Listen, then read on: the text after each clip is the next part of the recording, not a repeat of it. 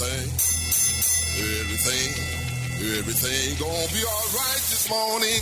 Live from the Delta Media Studios in Upper Lafayette, here is the producer extraordinaire, Hannah Five Names, and your big, bald, beautiful host, Raymond Parks III, better known as RP3.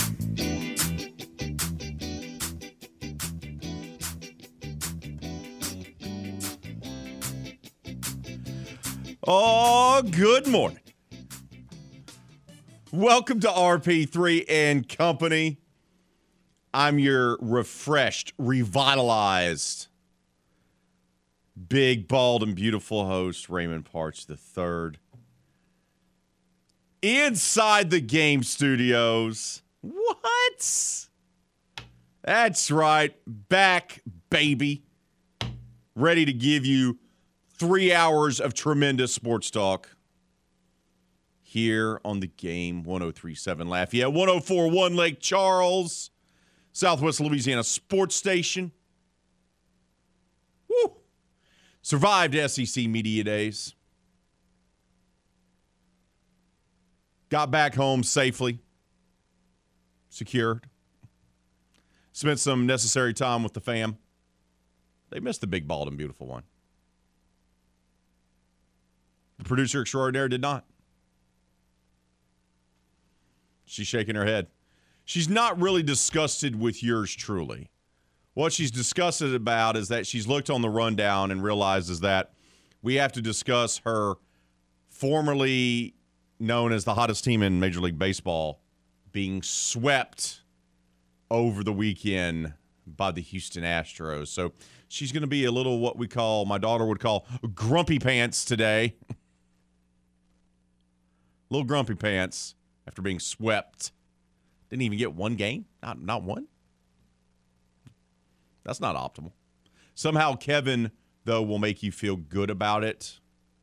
I, I, I, we didn't play our best. You're going to get us this next time. Yeah, yeah. Just because we swept you, that means you're going to sweep us in the final series at the end of the month. He'll come up with something, and you'll be like, Kevin, that that sounds good. Thank you, thank you, thank you. It's comforting.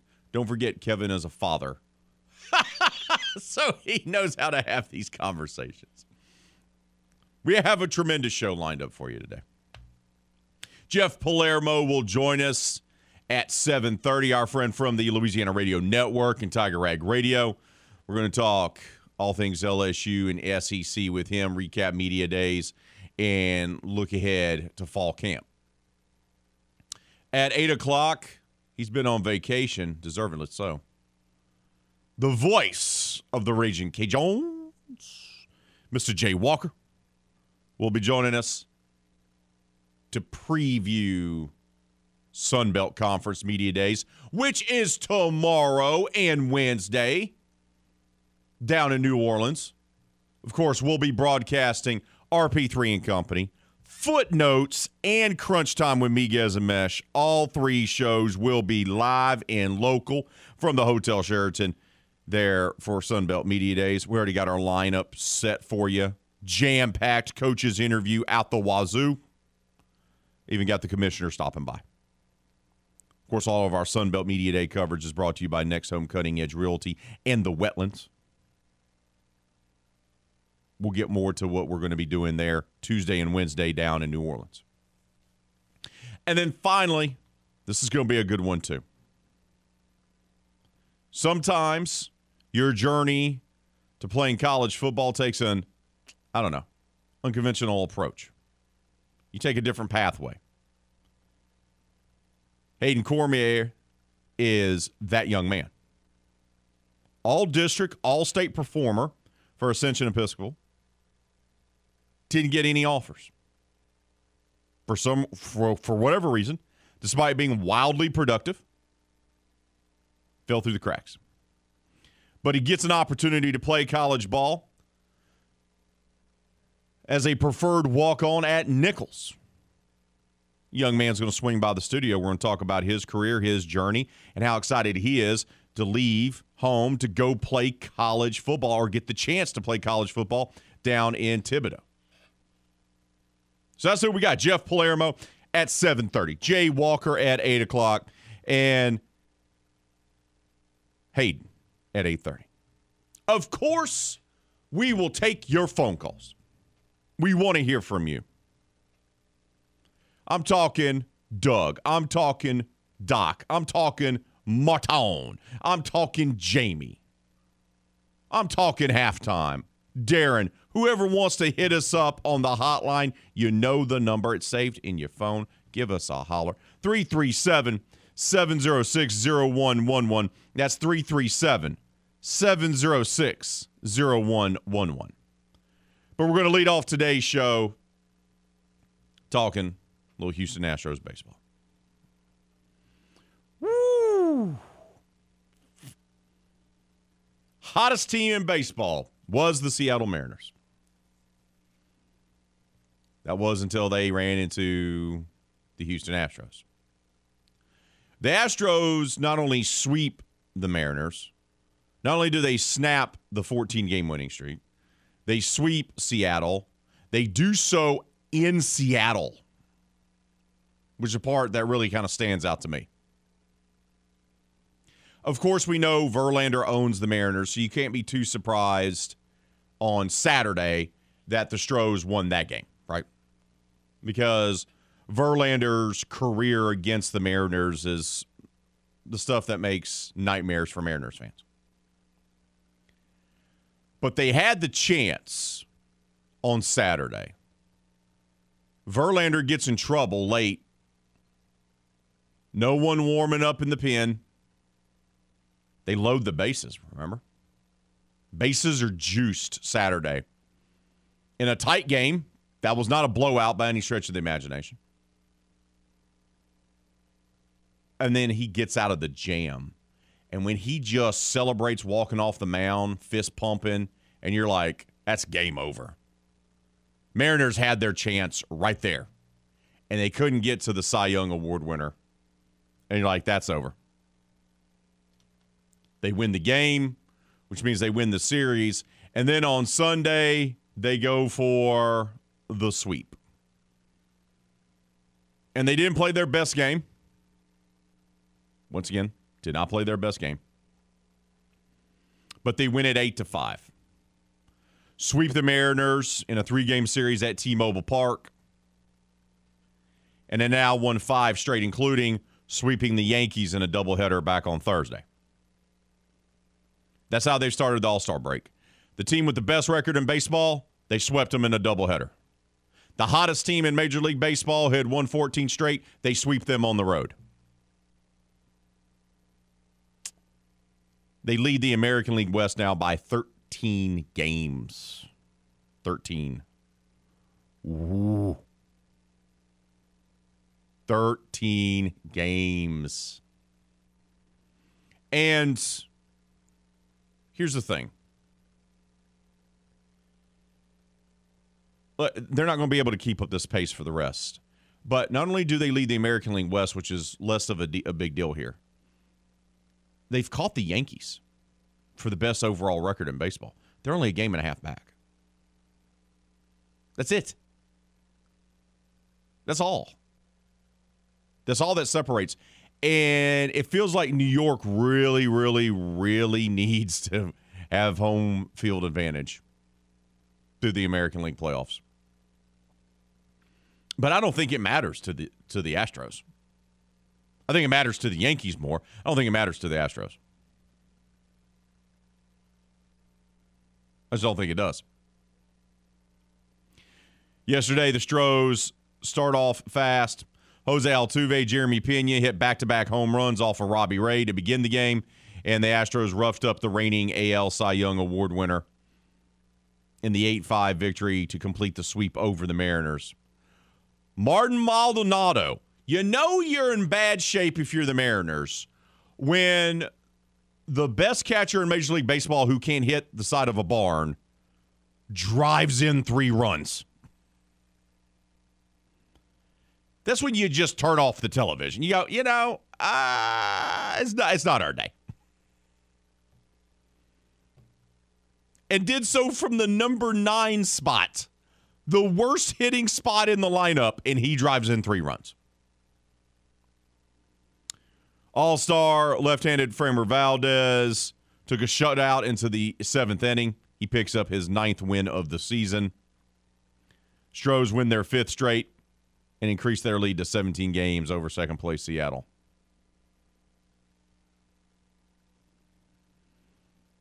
Whew. And Ray won the Cy Young Award last year, right? He's eight and seven this year. What happened? That could be the difference there for Seattle making the playoffs and not making the playoffs. I think they're going to make the playoffs. I think they're going to be one of the wild card teams. But if they struggle down the stretch, their supposed ace not even playing up to average standard, it's going to be a huge, huge role in that. And the tone was set yesterday with the very first pitch, right? Ray was tagged for six runs and 10 hits in just three innings. If your reigning Cy Young Award winner can only go three innings, not your day at the ballpark. Altuve sent the first pitch of the game into the left field bleachers. Pena followed with his 14th home run of the season, the rookie sensation, and the Astros were off and running. It was Altuve's 30th career leadoff home run. He leads the majors this season with eight. Of course, Altuve afterwards said he thought Pena's home run was even better. Even Yuli Gurriel got into the action, scoring on a fielder's choice in the third inning.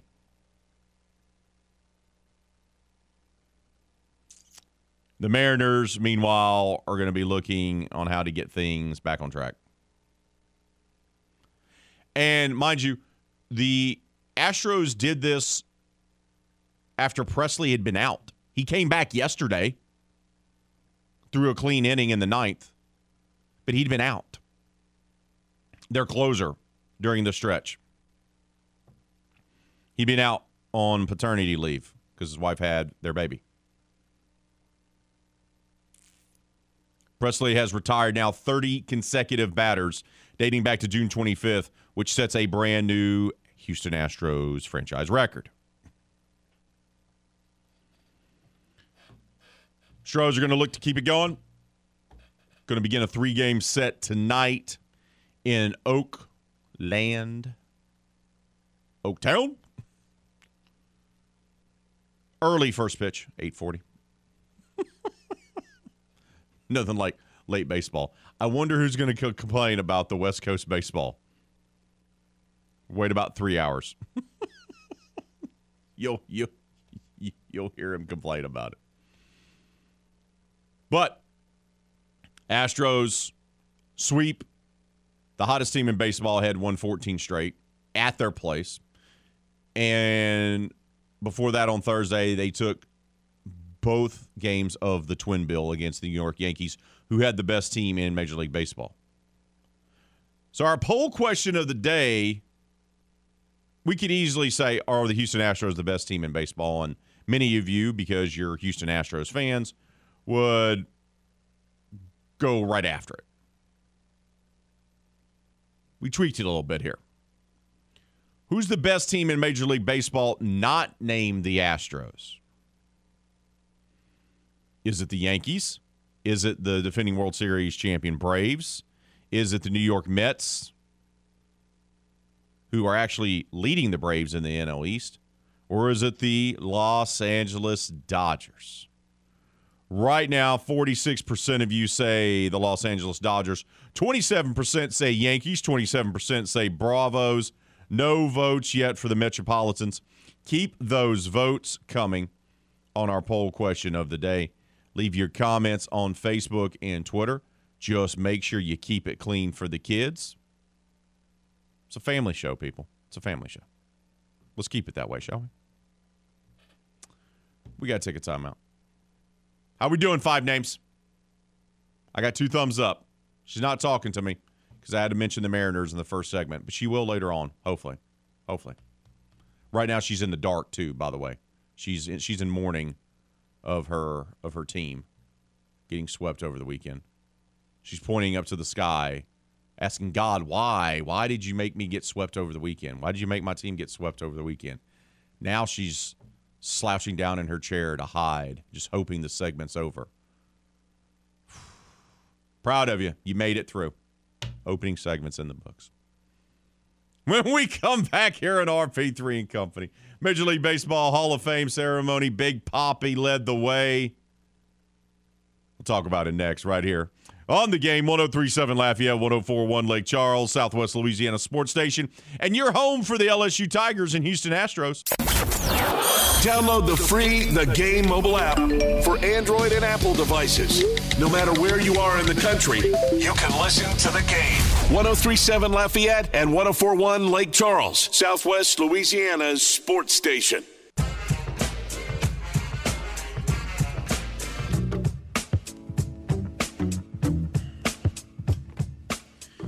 Oh, if you haven't become a member of our clubhouse, you need to do so today. Let's make today, July 25th, the day you become a member of our clubhouse. Become part of the rewards club. It's simple, it's easy, it's free. What more do you need? Besides the Seattle Mariners not being swept. What more do you need? Here's the deal. Fellas, listen up. I know gas prices are going down a little bit. That makes things a little bit easier for this summer. But back to school's right around the corner, which means you're going to be spending a ton of money on school supplies, right? There's always something to be spending your money on. You'd like to take your lady out for a good time, but you can't do so right now. A little tight on cash. Not to worry. The game wants to hook you hook you up to help you with your date night blues.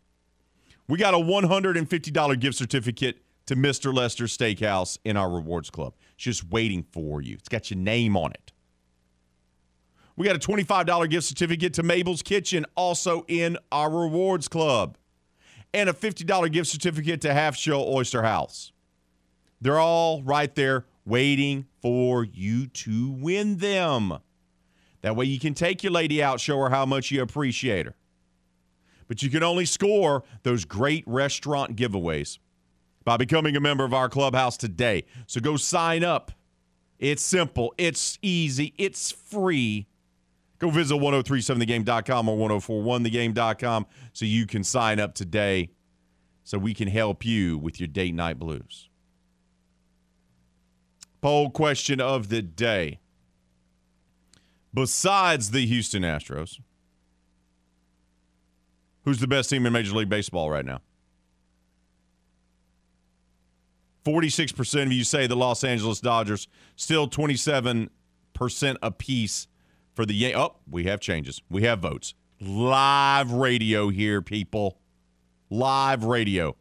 35% say Dodgers, 35% say the Yankees, 24% say the Braves, 6% for the Mets. We have a Mets vote. Someone has voted for the Metropolitans. JPK, the OD, says if you must exclude the Mariners from your list, I will go with the Mets. Better to be swept now than in the playoffs. We shall meet again. The M's will creep back on them like a trash panda after a half eaten corn dog.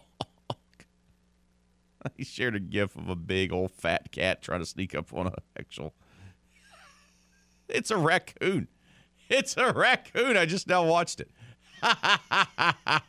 First of all, why there's a raccoon in this person's kitchen? Who has pets raccoon? Who has a pet raccoon? I love JPK the OD's enthusiasm, positivity.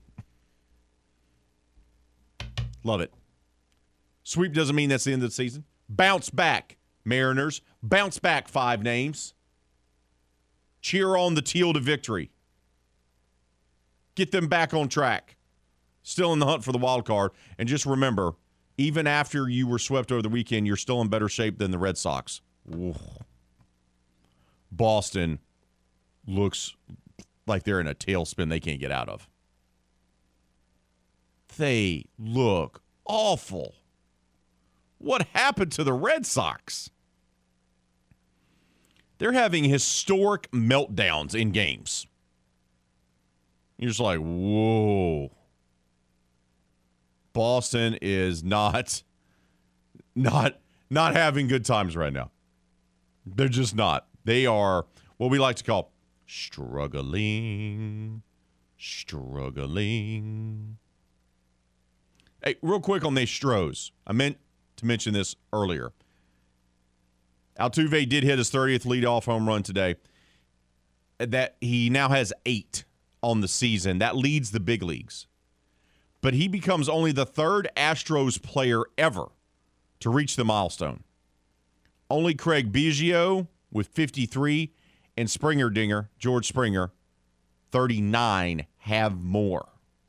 You feel like Altuve will probably definitely catch George Springer. Whether or not whether or not he catches Craig Biggio, uh, that's a different story. Also, before yesterday's game,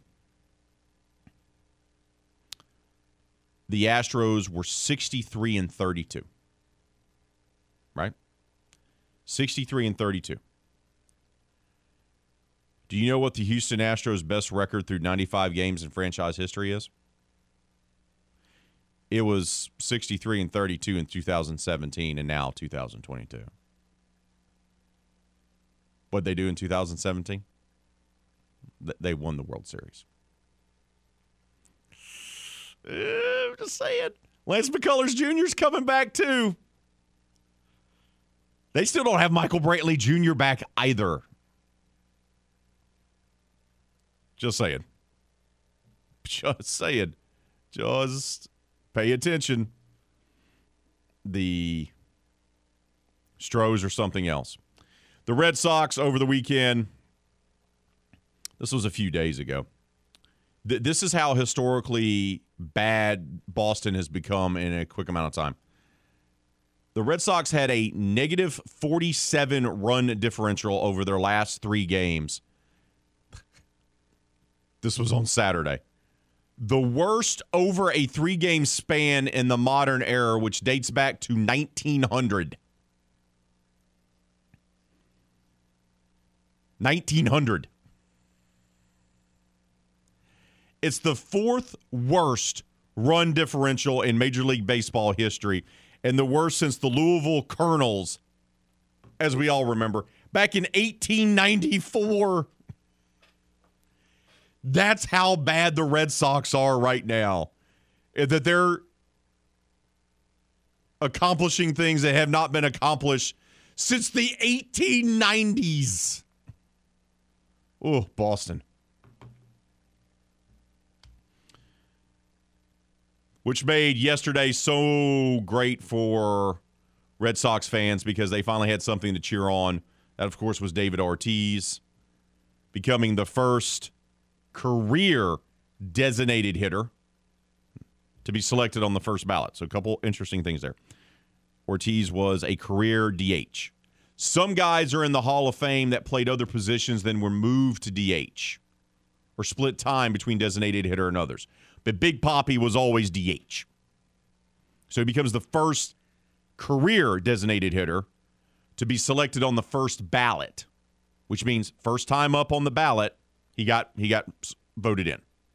So he also becomes just the latest star from the Dominican Republic to be du- inducted into the Baseball Hall of Fame, joining, of course, his former teammate Pedro Martinez, which was nice kind of portion of that. Plus, Big Papi also did his acceptance speech yesterday from Cooperstown uh, uh, by both English and Spanish, which was nice that he got to uh, do that both ways. But of course, you know, Papi, three World Series championships, helped turn Boston around, part of the idiots group that they had. That's what they nicknamed themselves before anyone gets offended. Of course, he was part of the team that came back from three games to one on the Yankees in the American League Championship Series. They go on to win the World Series. He joins his longtime friend and former teammate Pedro Martinez Vlad Guerrero Sr. as Dominican born players to be enshrined into the Baseball Hall of Fame. So, a great moment for the Red Sox, and they've needed that great moment yesterday at Cooperstown and remembering all the good times because it's been nothing but bad times of recent recently for Boston who looked like a playoff team, looked like a great team. They have dropped now down to 48 and 48 overall on the season. They're a full 17 and a half games back of the Yankees. They've gone 1 and 9 in their last 10. They're in danger. The Red Sox are in danger right now of being surpassed by the Baltimore Orioles. The Orioles are only a half game behind them in the standings. Boston's going to drop down to being the bottom feeder in the AL East. And they have played themselves out of wild card contention right now. Blue Jays, Tampa Bay, Seattle, despite being swept by the Astros, the Mariners are firmly entrenched there in the wild card race. They're currently in third. And then the Cleveland Guardians are there in fourth through the American League wild card race. Poor Red Sox. Things have gone sideways in a hurry. Let's head out to the hotline. Welcome on, Reynolds, to the show. Reynolds, good morning to you, bud. What's on your mind, my friend? Morning. How's it going? It's going well, bud. How about you? I'm doing great. I'm heading out to uh, uh, Central Louisiana to do a job. So, oh, shout out to Cenla. I, have a, I have a, you know, I, I watched the um, the baseball game, uh, Saturday night baseball game, Dodgers and San Francisco, and let me tell you, uh, Dodgers have a good team.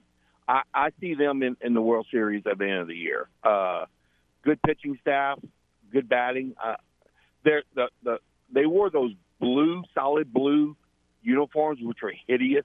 Oh yeah, that, that They got to stop doing that. They, Yeah. they were bad. Yeah, just they they they, they have such look. Uh, I- I'm not a Dodgers fan, but they have such a classic look. Just play, just right wear your classic iconic jerseys. You don't need to be one of these teams that has all the alternate uniforms. Sorry, you just don't need to. That's that's like Boston. I love you know I I went to Fenway Park. I watched Boston the year the year they won the, the World Series, and that would be like them changing their their uniforms. It's classic. You, you just don't do it, you know. I have another question. So about a week, week and a half ago, I was scrolling through Netflix, I think it was, or whatever, and I saw. I decided to watch a movie, uh, Home Field. You're familiar with that, right? I've heard of it. I have not watched it. Tell me more. My God. All I want to know is did Sean Payton approve this? Because this was hideous. oh yeah, This was this was so bad. I turned it off before the end. It made him look like an idiot. They had so many stupid. well you got things. Kevin James playing him, right? I mean that's the whole thing. Well, that's not. But well, Adam Sandler is the, the, the director, so I mean, go figure. but they had it, it, it was it was so I'm like nothing can be accurate or furthest from the truth. That was in that movie. They had a thing where uh, uh, uh, Rob Schneider it plays his ex-wife's husband, who's a just nut. Gives all the kids some kind of burrito something, and they all throw up on the field. It was like a throw up fest. It was so over the top it, it just the whole movie was it was bad, and I was I, I I'd love to get Sean Payton's take on it because it was hideous. I mean, I couldn't believe it. I turned it off. So, Riddle, what you're telling me is that I have not got around to watching it yet. Uh, uh, uh, when, I, when- when I saw the trailer, it, it, it's home team. Home team is what you're thinking of. Yeah, So home team, yeah. what- when I saw the trailer, I was like, no, no, none of that. No, that's that. That looks that looks awful. It's bad. It's really awful. bad. I, I thought it'd be at least you know, you know, eh, at least believable a little bit. But they made him look out to be like a, a selfish idiot. There Uh, we go. He may be. I don't know, but it was just bad. I, I, it was really bad. Appreciate the phone call, brother. Hopefully, right. your next Netflix movie will be far more enjoyable. All right, bye. See you, bud. he did. He said he couldn't even finish watching it. He's like, nah, none of that. Be none of that. Nah, I've. It, it, Riddle was angry at himself for watching that. He's like, enough of that. Too much. Too much. We're going to take a timeout. Keep voting on our poll question of the day. Who do you believe the best team in Major League Baseball is? Not named the Houston Astros.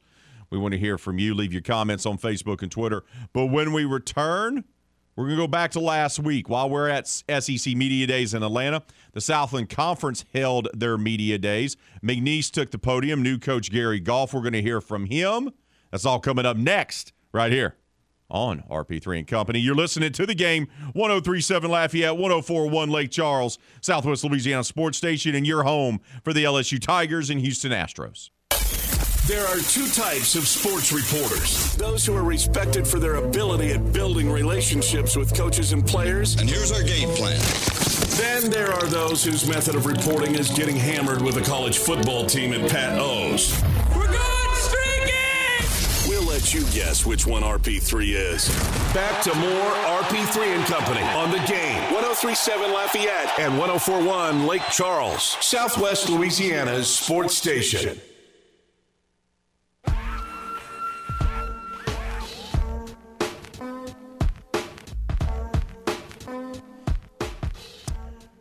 Oh, you can score yourself a brand new Apple Watch by simping since Well, let's try that again.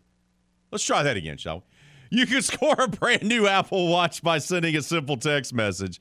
That's right. The game 1037 Lafayette 1041 Lake Charles wants to hook you up with a brand new Apple Watch. All you have to do is join our new text club. That's right. It's brand new, shiny right out of the box. Simply text the word game to 337 283 8100. That's game to 337 283 8100. Once you join, you'll be eligible to score yourself a brand new Apple Watch. Plus, you'll have tons of chances to score other great prizes like Houston Astros tickets, concert tickets, and more. It's the Games Text Club. Find out more at 1037thegame.com or 1041thegame.com.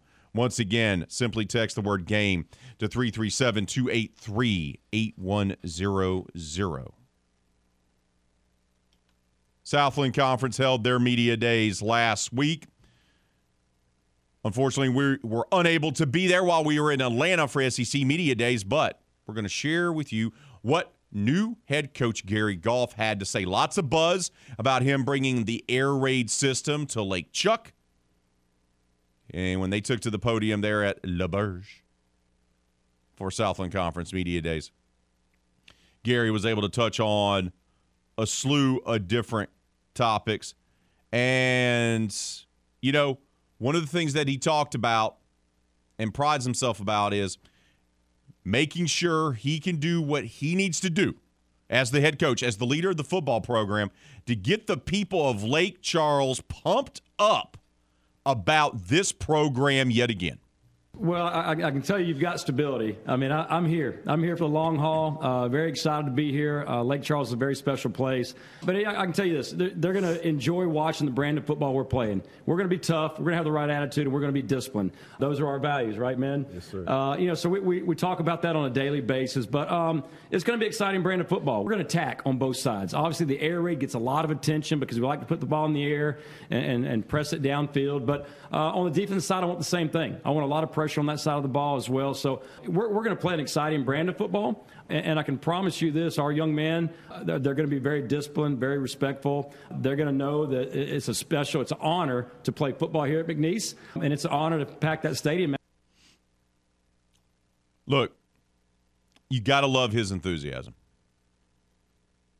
Meeting him in person, talking to him on the air, and just meeting him he's a he's got great energy. And look, he's proven that he can win. He knows football. He knows offensive football for one. And for the McNeese Cowboys, even before the hurricanes hit, even before Laura devastated the area, the program offensively had been down. They, they weren't as dynamic as they were when Cody Stroud was their starting quarterback, which was, what, I guess 10 years ago? So here's a guy that's going to bring a level of excitement and energy back to the program. And look, their big focus is not trying to do this with smoke and mirrors, not try to just go out there and put something on the field to make people excited, but try to build the program from the ground up. That way you can have sustained success for years to come. Yeah, I mean, I, I think uh, me and Heath Schroyer can write a book one day about that experience. You know, uh, from the moment leaving the national championship game, coming here. Um, but you know, it, it's all about culture. You know, and you know, Valdosta State's got a rich tradition, won a lot of championships, but they've had the right culture there, and, and that's since day one. That's what we've been trying to develop here, um, and, and it's a process, right? It's not going to happen overnight but very proud of our, our players. Uh, they've done a phenomenal job on embracing what we're doing. They've been very excited about the change. They understand there's going to be some challenges, uh, you know, day in, day out to that. But, you know, it, it's about these young men holding themselves accountable and then holding their teammates accountable and, and expecting to go out there and win, not hoping to win. And uh, that's part of the process. Yeah, key what he said there. Expecting to win, not hoping to win. That's the biggest challenge any coach has when they take over a program. And that's the same challenge Brian Kelly has at LSU and Coach Des has with the Louisiana Ragin' Cajuns. Is getting guys to buy into what you're doing and and especially if you're having to change the culture like Kelly's doing at LSU and what Goff has to do at, at McNeese. When a program hits a rough spot, a rough patch, after a few seasons, if you're just treading water and you're not doing well, players will start to hope that they can beat better teams instead of believing that they can beat a better team. That's dangerous. And that's that that's a coach's biggest challenge. That's going to be Goff's biggest challenge. That's going to be Kelly's biggest challenge is getting the team to buy in that they truly believe that they can win.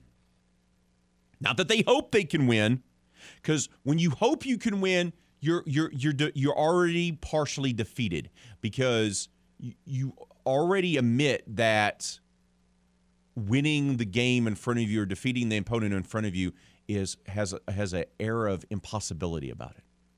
So that's why you're hoping you'll win.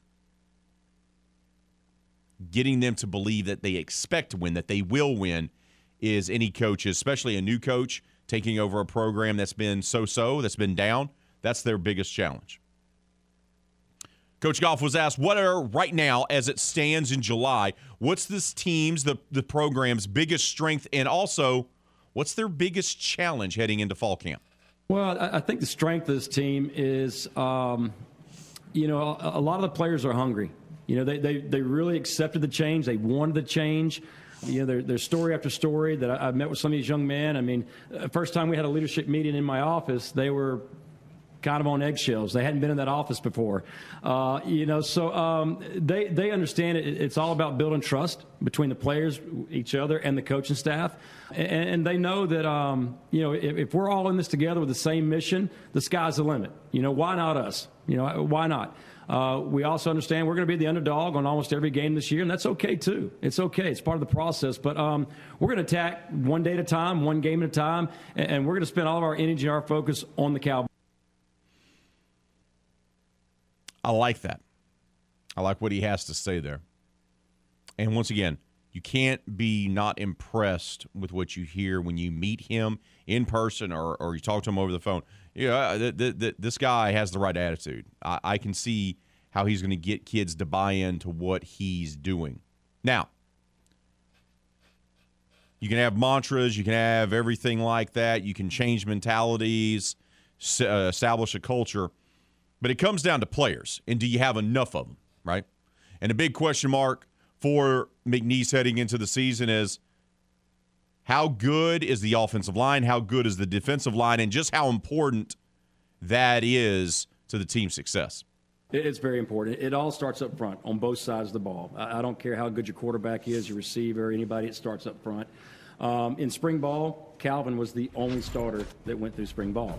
The other four starters are on the sideline, rehabbing from an injury or whatnot. So, uh, again, why camp is so exciting for us coaches is we have got a healthy team now. It'll be exciting to get out there and work with those offensive linemen. But um, no, it's, it's very important that we got depth up front. Very important that they have depth up front, which they need. Once again, program down with numbers, even under Frank Wilson trying to recruit to get that back up for a couple of seasons. Not where it needs to be. So they know that it's going to be a transitional year in Lake Charles because they're going to have to build up the depth and the talent on that roster. And then one more from Coach Gary Goff before we have to hit a timeout. Cody Orgeron, look, great leader. At times played the quarterback position pretty well, but he's gone. He's moved on to coaching. It's a wide open competition. They got a couple of transfers in there battling out, a couple of high school kids. That's yet to be decided. That will likely be decided by the end of fall camp, who's going to be the starting quarterback for the McNeese Cowboys. And he talked about the gentlemen, the young men in that quarterback room. Well, I mean, uh, Knox has got some talent to him without a doubt. Uh, he won 40 straight games in high school, uh, back-to-back state championships in Georgia, and, and, ran our offense. He ran the air raid offense in, in, high school. Walker Woods is a, a quarterback that's already on campus when we got here, a transfer from University of Kentucky. Played some receiver last year, but he's been at quarterback since I've been here, and he leads a, a, with a lot of passion, a lot of energy. And, and then we got uh, Cam Ransom, uh, transfer from Georgia Southern, got three years left as well. That's a dual threat quarterback and brings yet another element. Um, but you know, a lot of people have asked, "Hey, who's your starter? Who's going to be?" We don't know that obviously yet, but it's going to be who can protect the football, who's going to be able to take those uh, shots downfield and make big plays for us. But you got to be. It's going to be a battle, and we really have no idea who it's going to be. But I can tell you this it's going to be whoever can run his offense the best way. And it, it, may not be the quarterback that we all think it could be. It's going to be it's going to be the guy Goff trust, right? First year head coach, who does he trust the most? And that's who's going to end up being the starter for the Cowboys in the fall. We got to take a timeout. We'll wrap up our number one here on RP3 and Company. You're listening to the game 1037 Lafayette, 1041 Lake Charles, Southwest Louisiana Sports Station, and you're home for the LSU Tigers and Houston Astros. Advance, we end up staying on the cusp of, of new things, new training. It definitely helps our employees grow in their craft skills.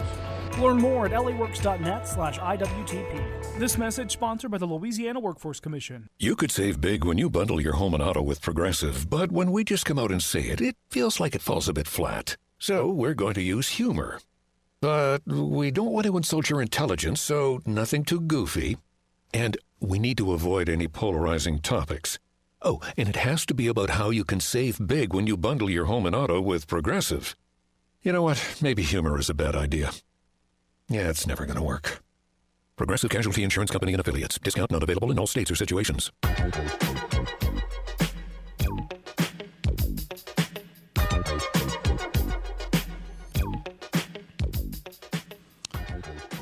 Let's check in on the poll question of the day, shall we?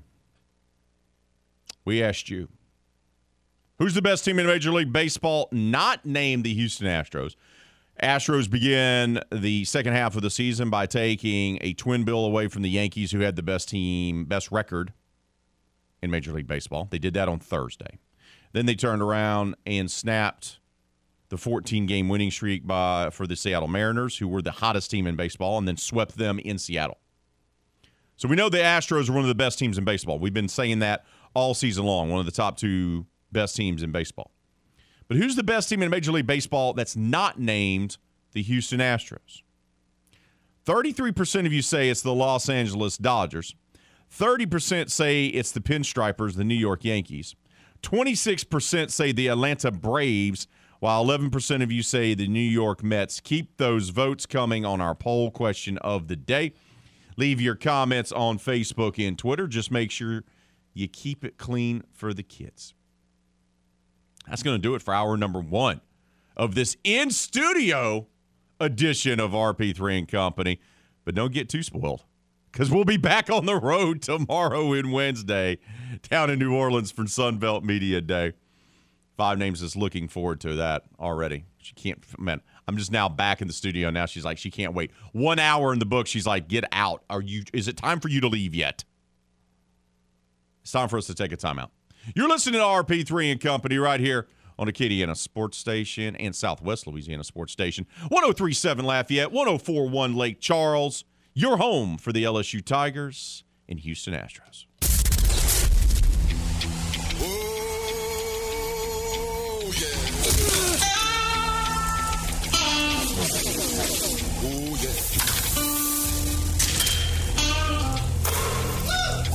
Everything, everything, everything gonna be alright this morning. Live from the Delta Media Studios in Upper Lafayette, here is the producer extraordinaire, Hannah Five Names, and your big, bald, beautiful host, Raymond Parks III, better known as RP3.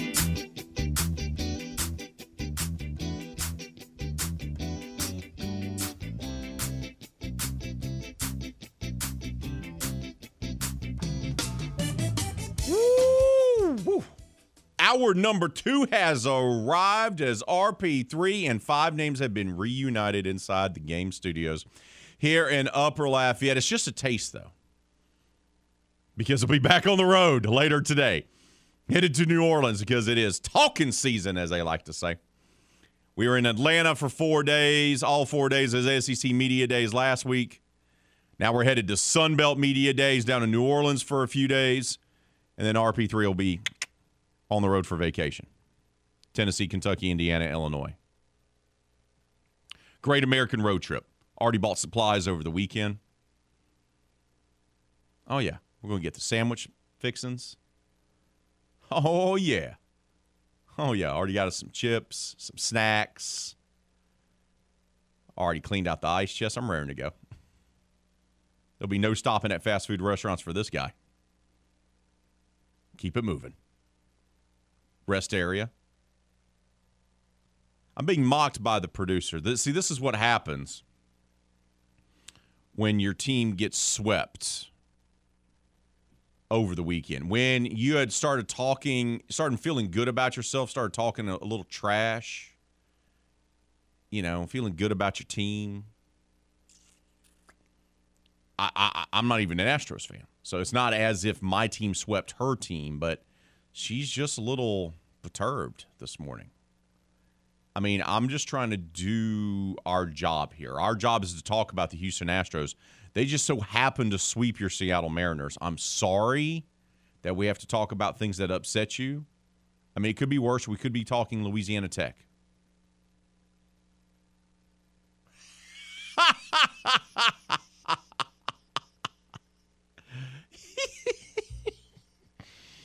Got number love for you, five names. Number love. Nothing but love. Could be worse. You could be Martin and his Boston Red Sox. Ooh. That's that's rough. That is some rough stuff there if you're a Red Sox fan. Now, gearing up for the road trip.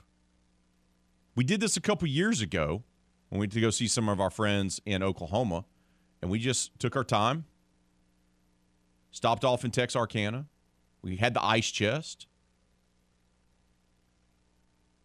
And, you know, stopped off at rest areas and parks, had lunches there instead of doing fast food. Got to experience some nature, got to see the world, the country, if you will. It was a great family time. Yet I'm getting the business from the producer extraordinaire. Apparently she doesn't she doesn't value family. That's what I'm picking up there. Some value family. oh, road tripping. Gonna be road tripping. The great Gozzolo will be filling in while I'm gone. Our buddy Jim Gozzolo. Are you done? I'm sorry. Are you Oh, done? Your microphone works this morning. I didn't realize. Oh yeah, I'm sorry. I'm just, you know, answering phone calls, doing my job, you know. As if as if the phone bank's flooded with phone calls. This isn't footnotes.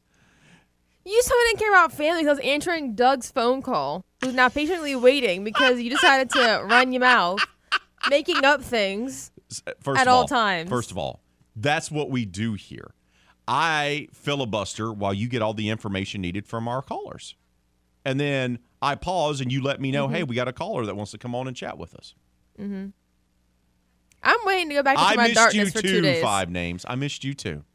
You're leaving me in complete darkness tomorrow. I have no foot, You, and I'll you have no, no you. Foot. No foot. That's right. And then James won't have Jordy. No, he won't have Miguez either. So him and I are just be sitting in our little studios by ourselves for our shows in the darkness. because they're leaving us And, again. and, and, and you guys don't have to worry about booking guests because that's already been taken care right. of. This is the best part. for Sunbelt Media Days. By the way, there'll be like five to six guests for every show.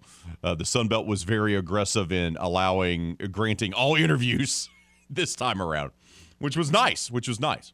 Uh, so yeah, we're, we're jam packed for all three shows. All three of us, right? RP3 and Company, Yep. Footnotes, and Crunch Time with Miguez and Mesh will be broadcasting live from the Hotel Sheraton for Sunbelt Media Days. Tuesday and Wednesday. Of course, all that coverage is brought to you by Next Home Cutting Edge Realty and the Wetlands. But let's head out to the hotline. Let's start off hour number two the right way. Our guy Doug is patiently waiting. Doug, good morning to you, brother. How are you, my friend? Well, good morning, Ray. I'm glad to see you back to work, man. Uh, you take off for a week, leave Hannah in charge of the shop, poor little girl, and now you're going to take off again. Go to New Orleans of all of all places. Good Lord. hey, Ray. What's up, When you leave Nick in charge, there needs to be some ground rules, Ray. Oh, no, you don't start the segment off with soccer. Nick tried to start it off with soccer, and there's Hannah. She's egging him on. Like, oh my God. Now I'm not a soccer hater, but I'm not. I'm not a soccer lover either. You know. Uh, he was trying to pull a fast one while you was gone, Ray. Ray won't let us, so you figure we'd use this opportunity to do so because Ray won't let us talk about soccer. Because I love soccer. I grew up with my brother playing, so I love soccer.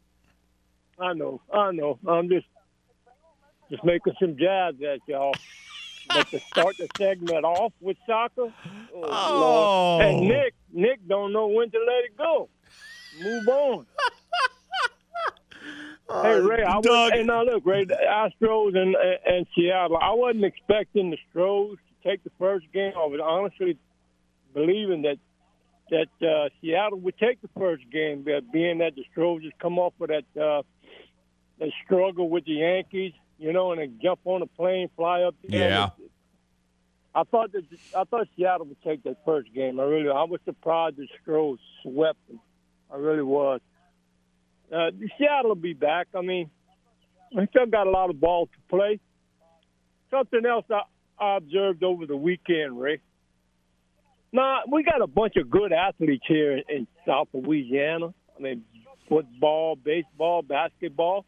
Yeah. How come I don't see any Heberts and Broussards, LeBlancs on the major league field?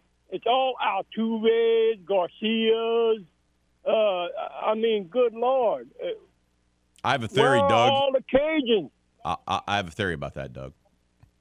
You do? I do. What about Coach Broussard? Isn't he a baseball coach too? What, Danny? Yeah. No, no, no. He's just he's just hoops. He's just hoops. Oh, he just hoops. Up. Okay, He just 'cause I was hoops. He fixing just to come hoops. down on him now. but we need our coaches, man. Come on. There we go. Some All good- right, Doug. We got some good players here in South Louisiana. I want to see some more Heberts on the field. Well, How bud, about the last one we seen was Guidry, Lightning Guidry. that's right. Louisiana Lightning. Look, I, I, Yeah. I, I, I have a theory about that, Doug. I'll share it here in a minute, bud. Thank you for the phone call, brother. Enjoy the rest of your day, my friend. Thank you, Ray. I, I've said this for a while, and I can't speak about, in particular, folks of Cajun heritage making it to the big leagues. What I can talk about is this there's been a seismic shift in baseball in the last 30 years where you- you're seeing more guys, more All Stars, more MVPs, more Hall of Famers like David Ortiz from Latin countries.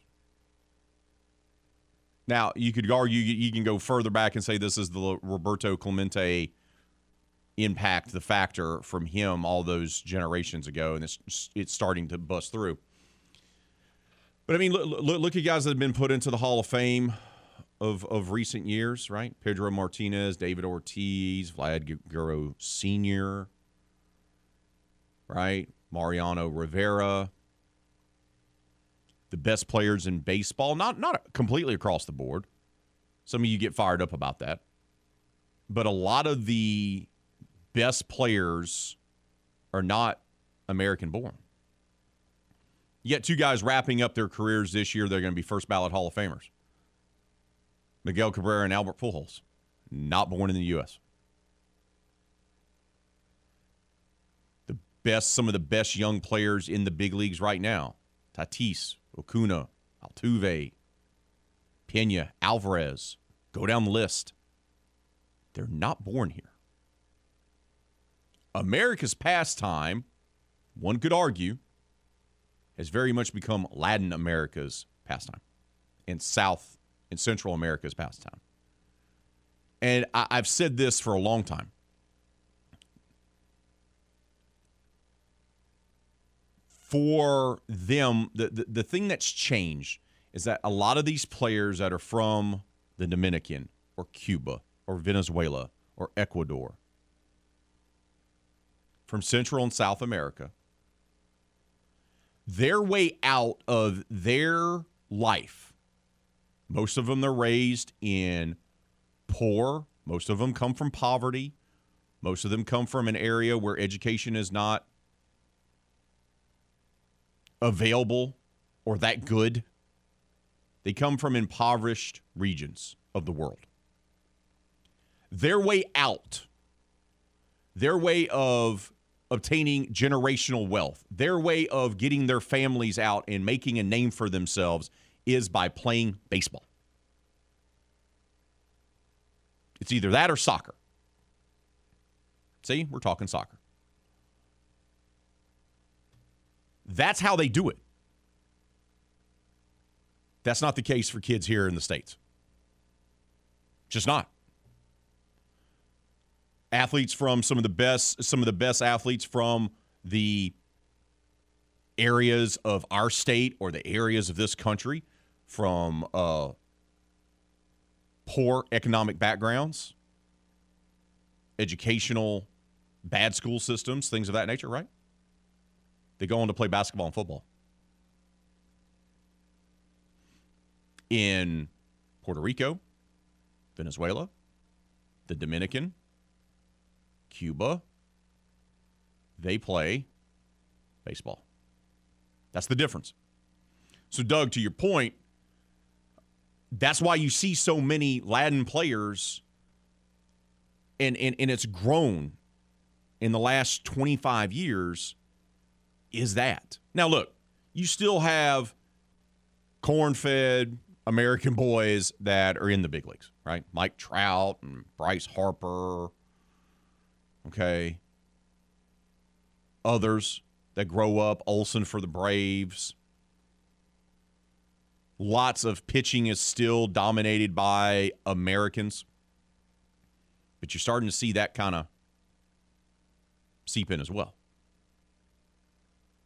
Now, and we use a moniker that we used a lot last week while we are in Atlanta. It just means more. I think baseball, not to the fans, but to the kids growing up, I think it means more to those kids in those countries because it's their way out. It's their ticket to escape poverty. That's their way out. Baseball. So they dedicate everything to it. When you have nothing and your only way to get out is playing on dirt fields behind your house, which is really a shack, you're going to dedicate everything you possibly can, every minute of your day, to make sure you achieve your dream to get out of where you're from. If you're here stateside and you have a nice home and your parents can afford to pay for your travel ball stuff, you see the difference? You see the difference in that's part of that. That's part of it. Now, a large portion of it is that these players are immensely talented.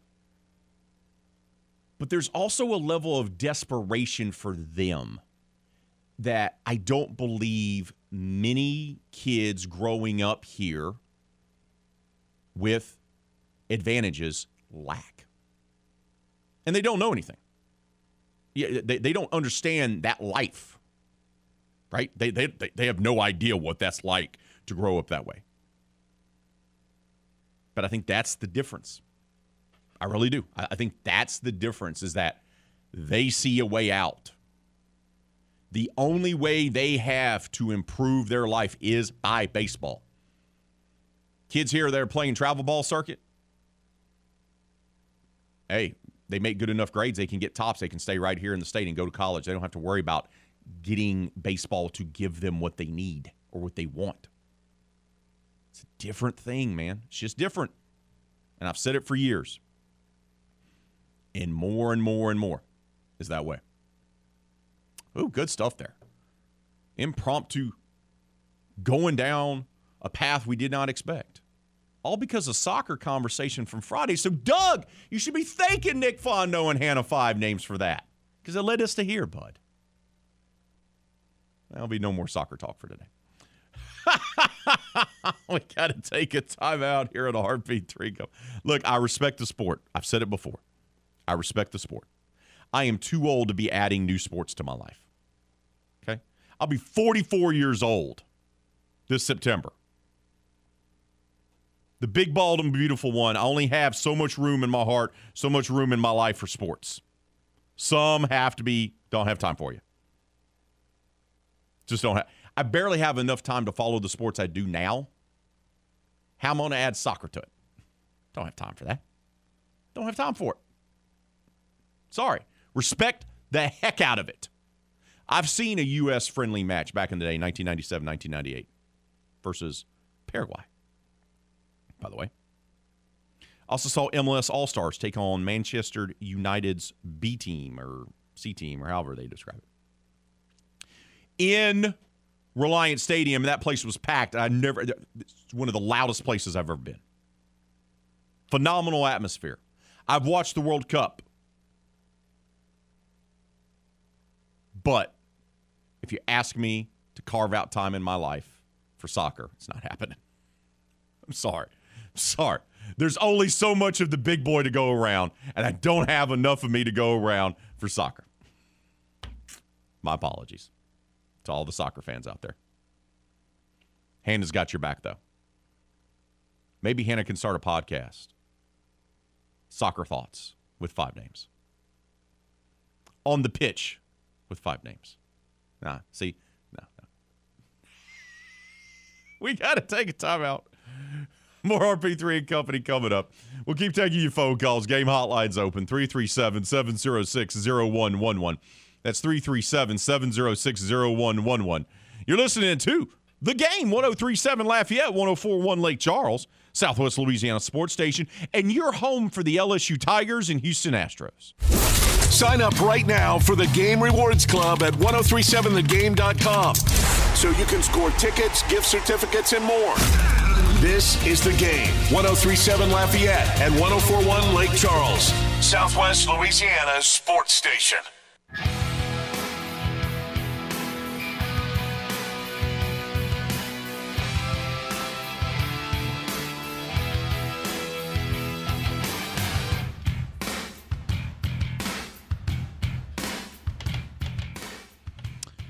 Oh, the Houston Astros, they're one of the hottest teams in baseball, and you can listen to them live tonight right here on the game.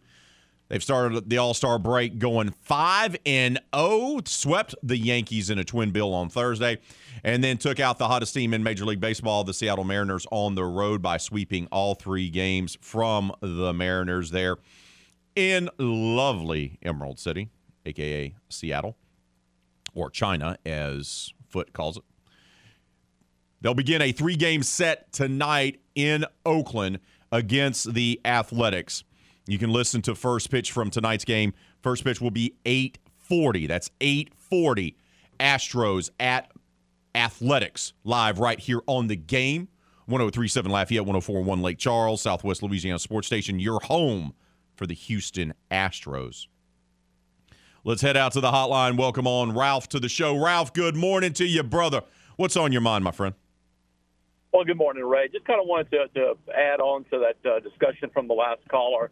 Um, in that, you know, I think uh, uh, late Coach show really had it the, the whole travel ball thing pegged. With you know, it kind of creates this trophy for everyone mentality because now you've got these kids, you know, that and, and look, I, I I know how much some of these parents are paying, and, and that's just to get them on the team. It's Once a they're on the fortune. team, now they're It's a fortune. yeah, they're going to tournament. Yeah, no, absolutely. I mean, they're traveling every weekend to you know either Atlanta or Memphis or Florida, and the, the parents are spending thousands and thousands of dollars a year to follow this ten-year-old kid around.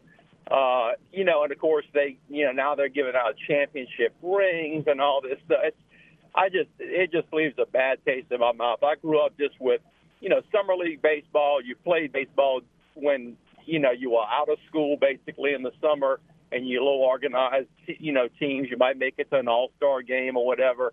And, um, you know, then you moved on to the next sport. But it's just, it, it's ridiculous. But, you know, as someone who always roots for the underdog, it does my heart good when I see kids, you know, find a way out of poverty.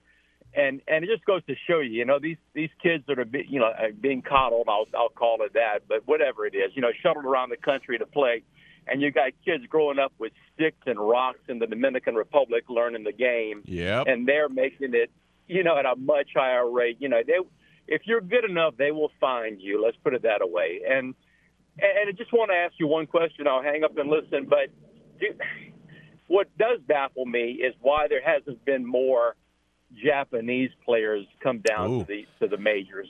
You know, because it's so big in Japan, and they apparently have a lot of good players, but very few have really, you know, have ventured over here to to, to try it. And do you think that's maybe more of a I don't know cultural thing as far as the the the living in the U.S. and having to, you know, do the whole interpreter thing. I don't, I don't know. I, I just wanted your opinion on why you don't think, or and, and will Ohtani influence more to, Mm. to maybe come, come give it a shot. So, y'all have a good day. Good to hear you back on, and uh, although it'll be a brief, a brief appearance, but uh, have fun tomorrow.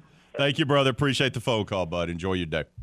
I, I, I want to touch on that because uh, Ohtani is a special player. I think Ohtani is here because of Ichiro. Don't sell short the impact that Ichiro had on that. Now, there were other uh, Japanese players that made their ways over to the States to play in the big leagues. but Ichiro became a sensation, a cultural phenomenon. And he just so happened to be a great player. I think part of that is we're still seeing that in its infancy. I think you've seen Latin players, we're talking two, three generations of Latin players being able to play in the big leagues. Japanese born players are still kind of new to it, Ralph, if, if I had to, to, to say on that. Plus, I do think there is a cultural difference there where you can stay in Japan and make very, very good money and not have to come stateside. Where if you're playing in Cuba or the Dominican, these kids aren't, a lot of them aren't even graduating from high school or school, definitely not going to college. So they go right in. In Japan, it's different. So I, I think that's part of it. I think it's part of a, a cultural thing. But you could see Ohtani be the one to kind of open up the the wave, so so to speak, of Japanese born players to make it over. Now we've had them over the years, but Ichiro is really kind of the guy. I, I don't think if you have Ichiro in his success, because remember, he's technically, if you count his stats in Japan and his stats here in Major League Baseball, he has the most hits all time, more than Pete Rose. So he was already a star in Japan before he made the transition over to America, and then he became a star here. I think you look at generation later, here's Ohtani. Once again. And, and, and, and, and sometimes it takes something like that. I also go back to the 1992 Dream Team. Different sport, but I'll use that as an example. The greatest collection of talent ever assembled for a basketball team was the 1992 men's Olympic team for the United States. They dominated everyone, crushed everyone's face. But that's not what is their lasting legacy. What their lasting legacy is what they did for the game of basketball. A generation later, all of a sudden, you see all those players that saw them in the Olympics and saw that 1992, 1992 team change basketball. And in the aftermath of that, you saw countries like Spain, Argentina, others, all of a sudden, France, all of a sudden put together really, really great basketball national teams and put together great basketball leagues outside of the NBA. You can go back to the 1992 Dream Team for that. You talk to any of those foreign born guys that were kids back then, talk to Dirk out of Germany, talk to Luka. he still remembers it even though he was a baby. You talk to Tony Parker, you talk to Manu Ginobili, you talk to any of those foreign born players, the Gasol brothers, even though they came to the States when they were kids, they remember the impact of the 1992 Dream Team and how it changed basketball outside of the country. So you have to wait. Sometimes it, the, the seeds are planted and you have to wait for them to grow. And it usually takes about a generation. I think Ohtani, you could see that moving forward as well, but I think Ohtani is a direct result of Ichiro coming over and being a not only a cultural phenomenon, but also a great player because he was a great player for Seattle. One of the best they ever had. Good stuff there. got to take a timeout. Good conversation. Glad to be back in the studio. I'm hearing from the fellas. Y'all calling up the hotline. That's what I like to hear. We got to put that on pause, though, because we're going to welcome on our first guest. He's the sports and news director from the Louisiana Radio Network. He's also co host of Tiger Rag Radio. Our friend Jeff Palermo joins us next right here on RP3 and Company. You're listening to the game 1037 Lafayette, 1041 Lake Charles, Southwest Louisiana Sports Station, and your home for the LSU Tigers and Houston Astros. Here on RP3 and Company, we talk about the sports you know and love baseball, football, basketball, and soccer. Isn't this great, man? I love soccer. Here we go, Galaxy. Here we go. Okay, maybe not soccer, but we'll try to do our best. Back to more knowledgeable sports talk with RP3 and Company on the game. 1037 Lafayette and 1041 Lake Charles, Southwest Louisiana's sports station.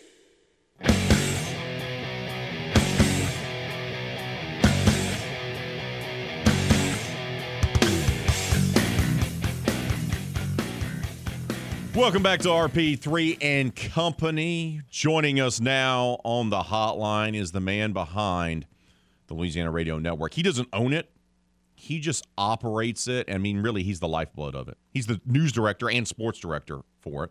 He's also co host of Tiger Rag Radio. He also does Southland Conference games from time to time, high school games. He does it all.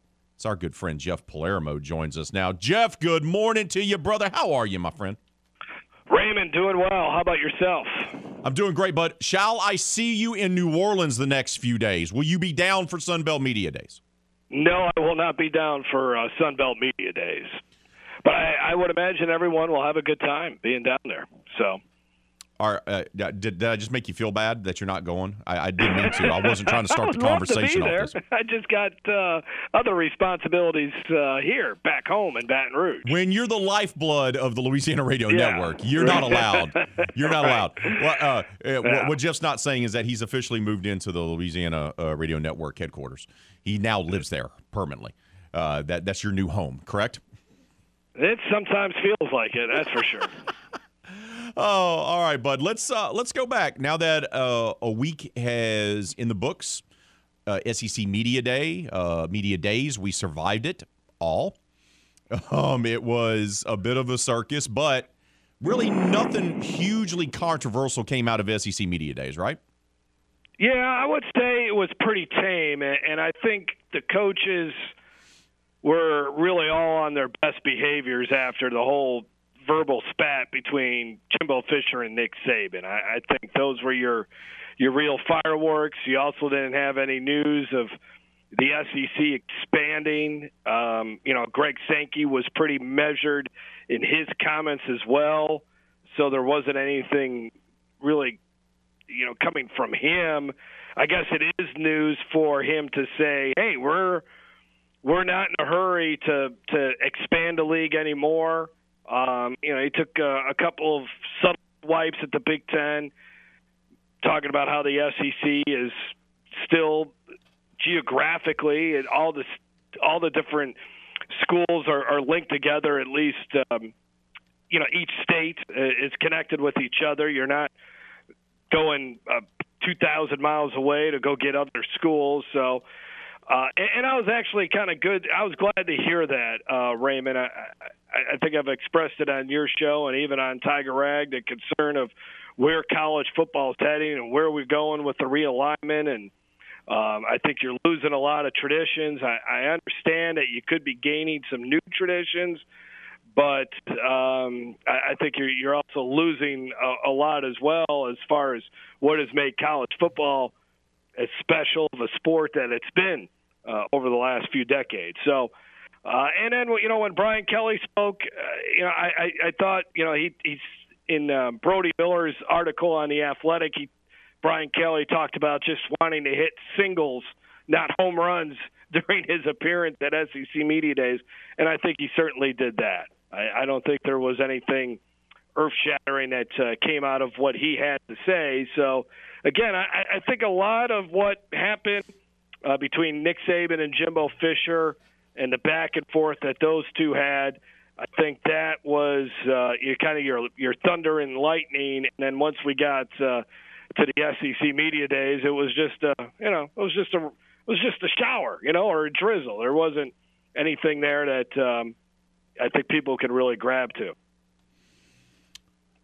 What'd you make of Brian Kelly? Because he impressed a lot of folks taking the stage on Monday. I mean, I heard that from not only media folks, but also heard that from SEC officials that uh, the buzz was, man, Brian Kelly kind of killed it.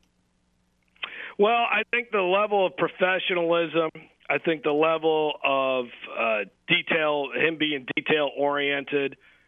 Uh, you know, a lot of people talk about him being a CEO. You know, but this, this, what's funny about that, uh, Raymond, is that they also talked about Ed Orgeron being a CEO. But Ed Orgeron became a CEO where he became too hands off, and the and the program slipped away from him. I don't think that's going to be the case with Coach Brian Kelly. I think you get an idea of, that there's a plan in place and that uh, he has an idea of what he wants to do. I mean, just even look at how well he's recruiting out of state. I think there's particular players that he's he's looking for. If they're not in the state of Louisiana, he'll go out and get them elsewhere.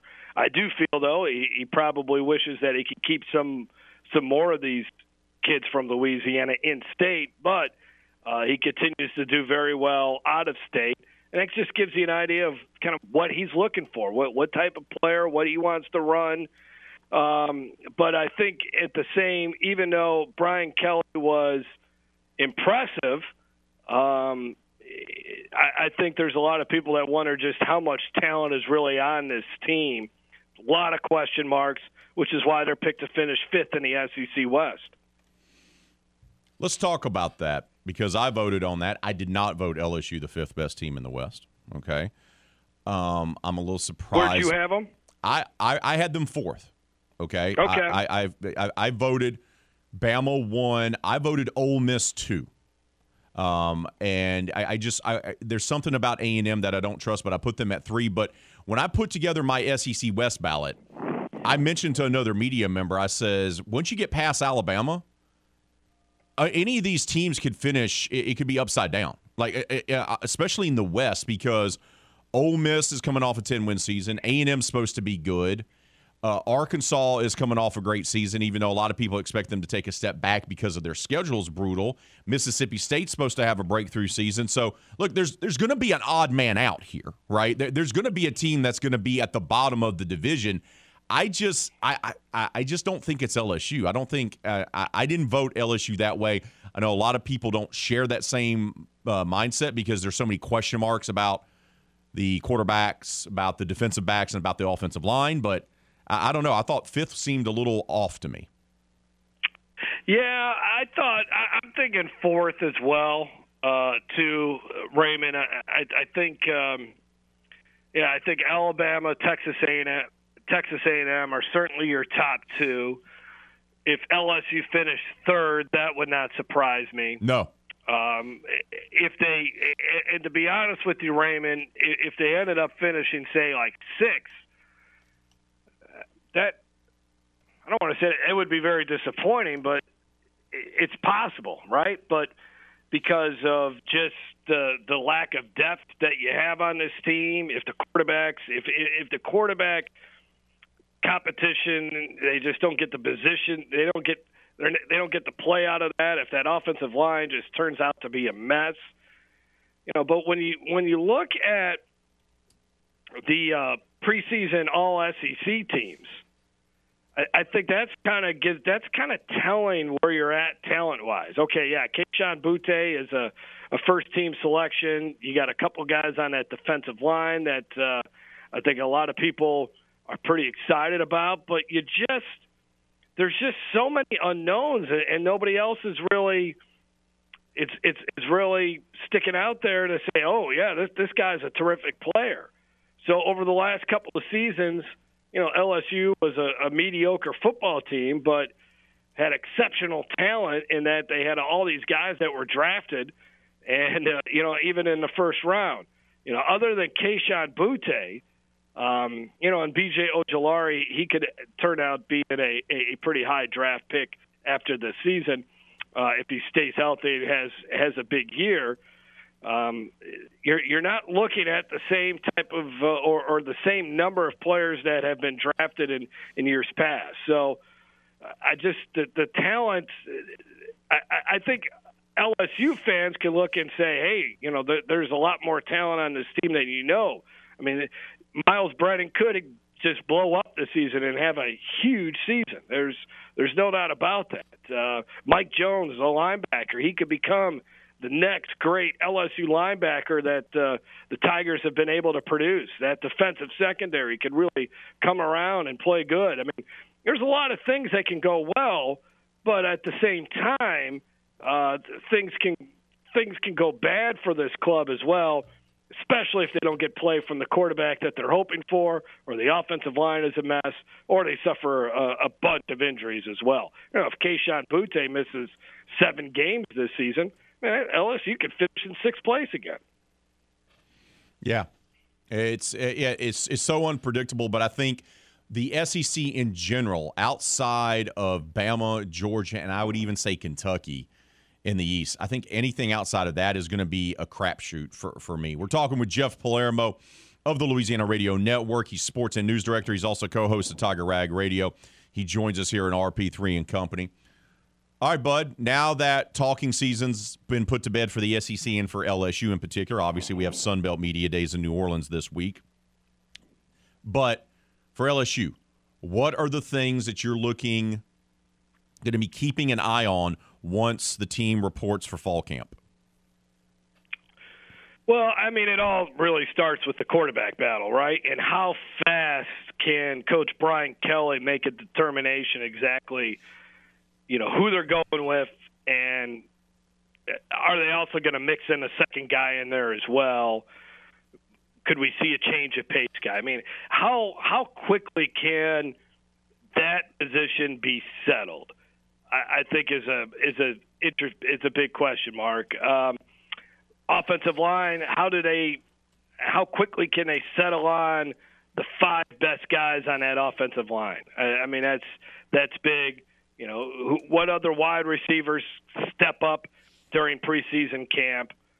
Um, you know, do they can that secondary come together and, and, and form quickly and be a, a be a really good group?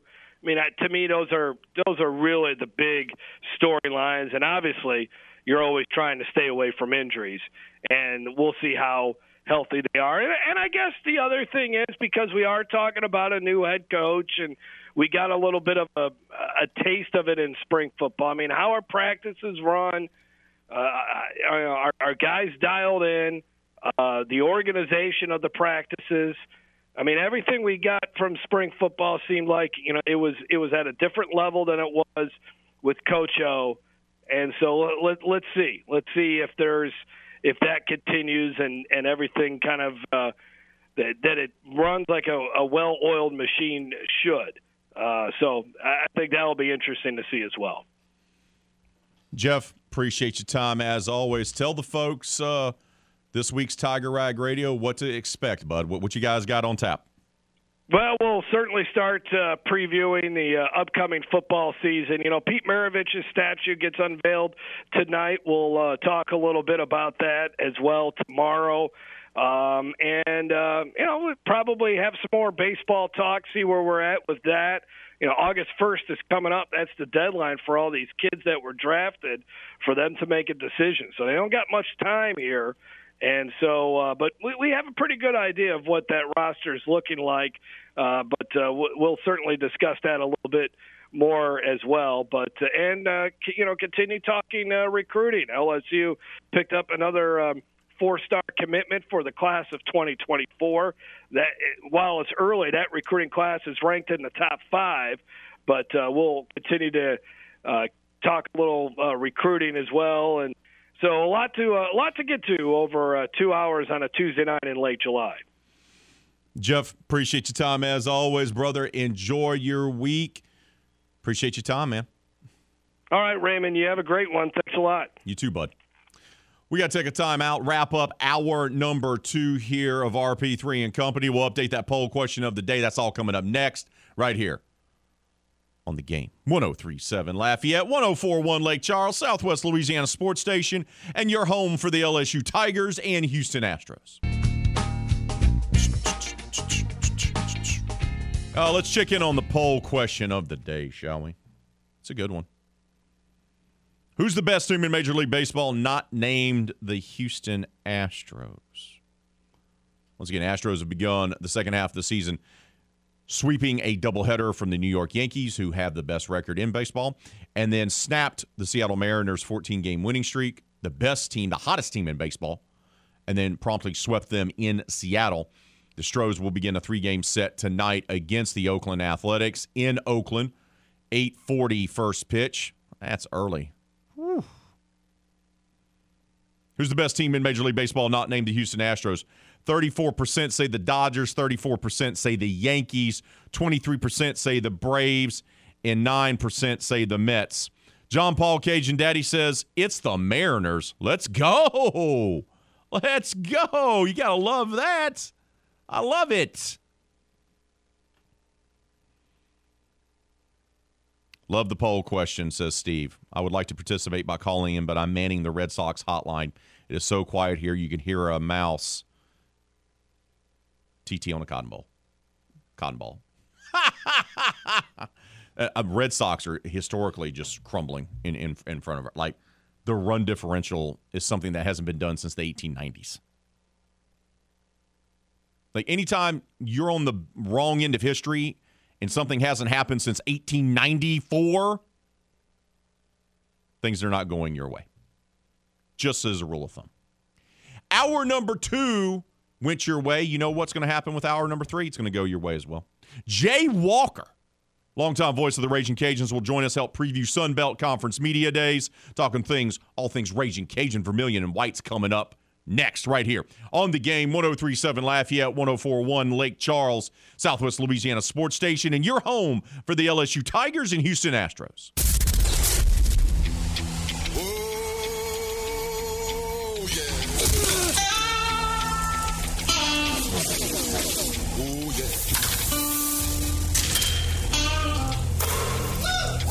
Everything, everything, everything gonna be alright this morning.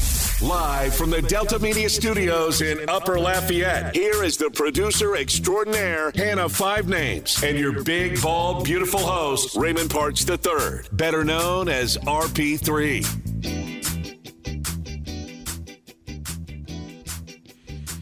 Oh, welcome back to RP3 and Company as we're broadcasting live in the studios here in Upper Lafayette. That's right. After being gone all last week for SEC Media Days, Hannah and I are reunited, and it feels so good. But then what's going to happen is yours truly and Kevin Foote and Matt Miguez We'll all be broadcasting live from New Orleans the next two days for Sunbelt Media Days. That's right. We go from one day to two. The conference expanded, so has Media Days. We're going to have a good time down in New Orleans hearing from all the new coaches that are joining the conference. And of course, a new era in Ragin' Cajun football. And to preview it all for us is our old friend, refreshed and ready to go for talking season, the longtime voice of the Louisiana Ragin' Cajuns, Jay Walker, joins us now. Jay, good morning to you, bud. How are you, bud? New phone. Who dis? New phone. Who dis? uh, how was your summer, brother? How was your summer? Um, it's been great. Um, I took a took a little vacation. Uh, went to uh, Kentucky and did the Kentucky Bourbon Trail. Oh, I've done that, And, bud. uh, That's fun. Yeah, and uh, had a, also had about five days of a little solitude where I didn't have anybody around me, and I think sometimes you need to do that. And uh, I've been to the office, you know, here and there, and uh, but you know, th- tomorrow begins the unofficial start of getting ready for football. So it's been a it's been a great uh, month and a half, but it's almost time to go to work. It is almost time because the start of the season is going to be here in what forty some odd days. So it'll be here in no time, brother. Labor Day weekend will be the season opener. Okay, um, heading into this uh, overall Sunbelt Media Days, you've covered a plenty of these. You've been at plenty of these. Uh, wh- wh- what's the top thing or top few things that you're kind of looking forward to that aren't Ragin' Cajun related but interest you, Mr. Jay Walker? Uh, I think the one thing you don't want to miss is the commissioner's address tomorrow morning. Um, a lot of times, the commissioner's address, and it hasn't mattered who the commissioner is, uh, has been a whole lot of, you know, fluff about look how good we are.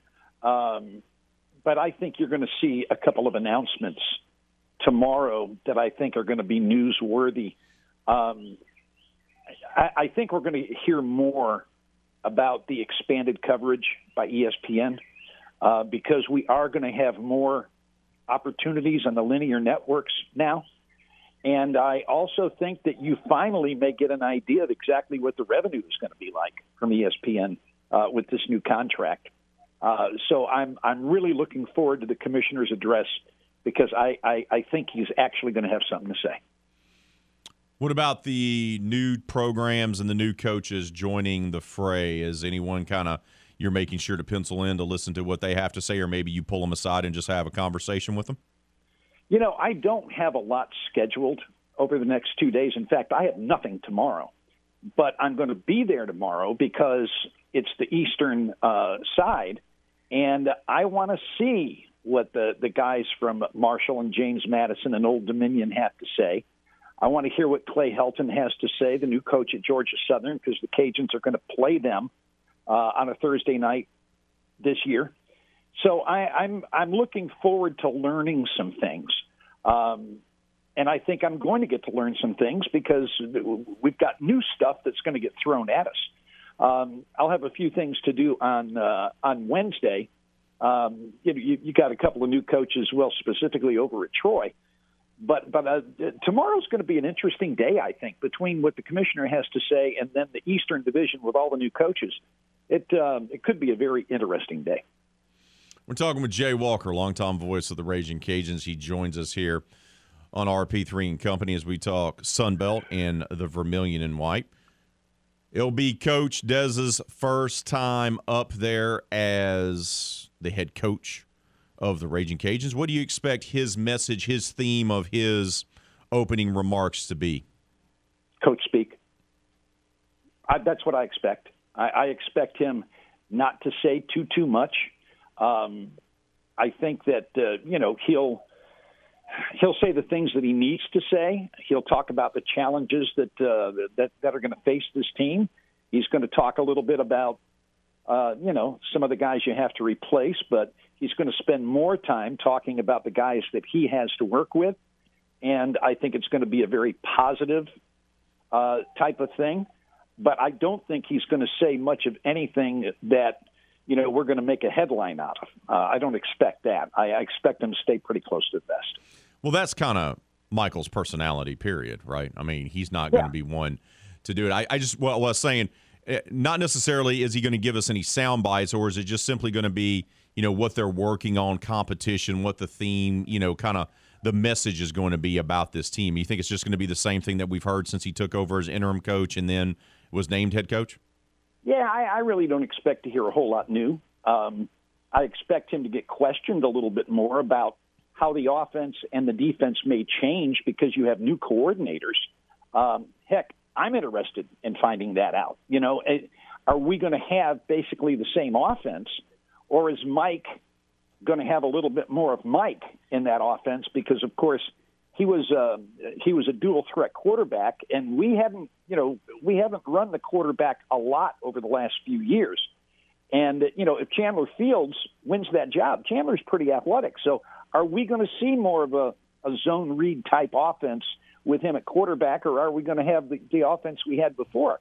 And Lamar Morgan is in now, and even the even how you um, even how you identify the personnel has already changed.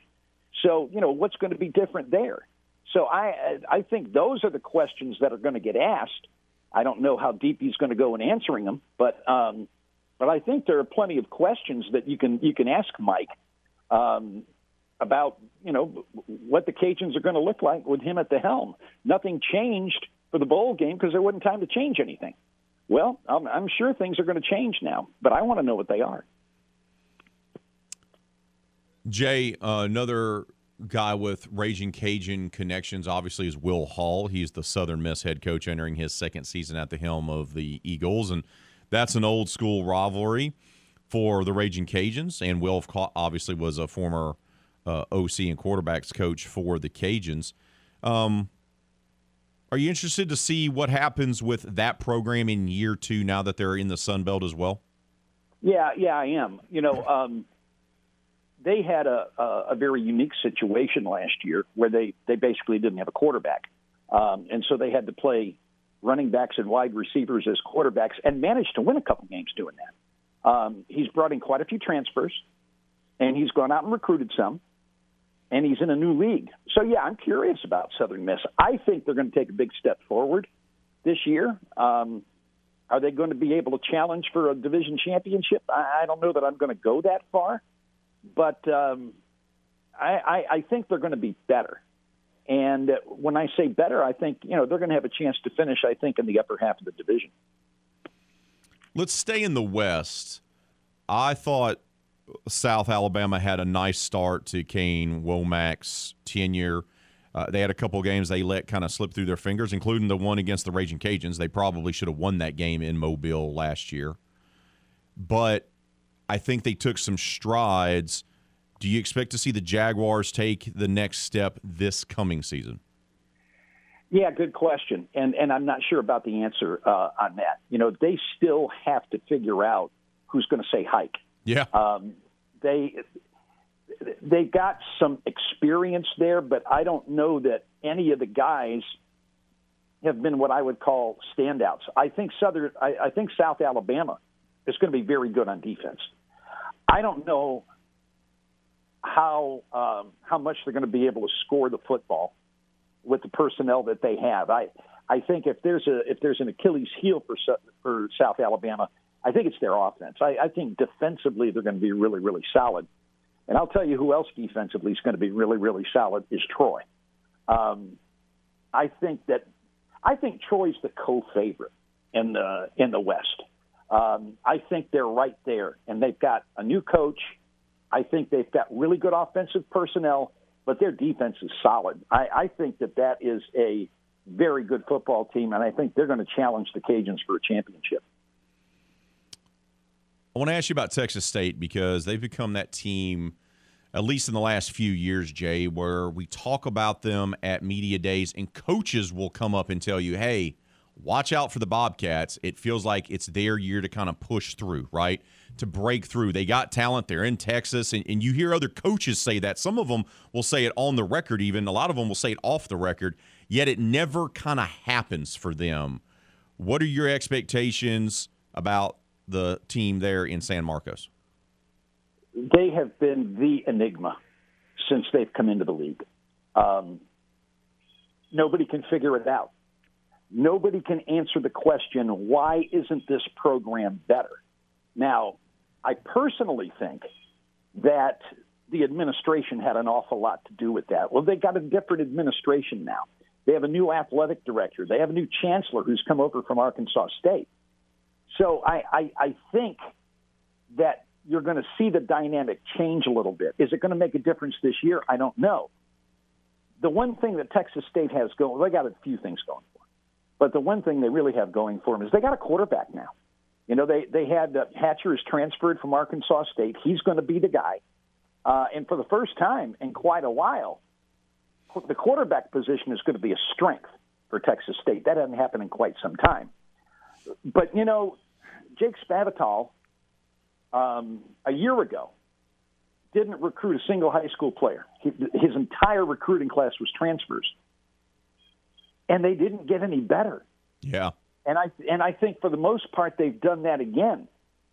You can't build a program to last just on transfers. You can't do that in any sport. Um, and and football is is on that list. So I think there's still an enigma. I think this is a big year for Spavital. Um, but the thing that they got going for them is they got a quarterback now, and and I think that that is going to help them an awful lot. Uh, I haven't sat down and studied, but uh, but if I'm not mistaken, they didn't get any favors as far as who they're going to play out of the East this year. I know Marshall is on their schedule, and and I want to say there's another you know uh, contender on their schedule, so they're not going to get any help there. Um, but I'm, you know, I'm curious about Texas State. I'm curious about them every year, Ray. Same and here. every year they seem to disappoint. we'll see what happens. It, it's it's crazy about them. It, it, it absolutely crazy is uh, crazy about Texas State because you expect them to kind of break through and they, they just never do. We're talking with the longtime voice of the Ragin' Cajuns, Jay Walker. He joins us here on RP3 and Company. All right, but I, want to ask you about ULM because that's who the Ragin' Cajuns are going to open up conference play against, and they're going to do so on the road. Not as if Malone Stadium's going to be you know loud because it never is, or at least it hasn't been in my lifetime. Eh, but Terry Bowden is a good coach. That's an impossible job, it feels like. Do you expect the Warhawks to be better in 2022? I do. I don't know if it's going to show up in their record, okay, but I do expect they're going to be better. And again, I think part of the reason is they know who their quarterback is. You know, you had you had the guy last year, and then you also had Rich Rod, uh, Rich Rod's kid at quarterback, who was a dual threat guy. But ULM didn't do a very good job throwing the football last year.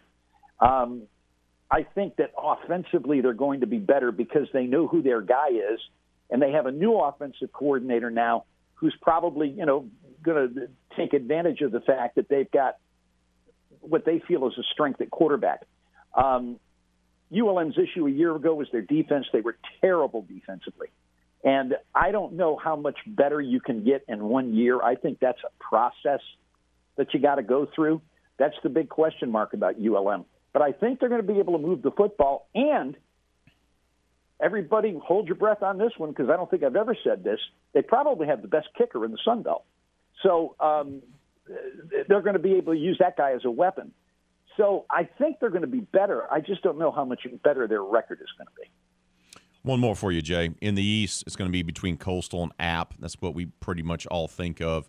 Uh, who, who do you like to come out on top in 2022 to represent the East for the Sun Belt Championship? Georgia State. Ooh, I like that. Ah, how about that? No, I I think Georgia State. Okay, let me let me answer your question. I think App is the favorite. They ought to be the favorite. Um, I, I you know they've got a lot of firepower coming back, and that is just a program where the East runs through Boone. I mean, it just does. And they've got an awful lot of talent. They got their quarterback back. They've got two great running backs. They're the favorite, and they should be. Nobody's talking about Georgia State. And I think that's a mistake because I thought that was one of the better teams the Cajuns played last year. If you remember, the Cajuns had to get a touchdown in the final 90 seconds in order to win that game.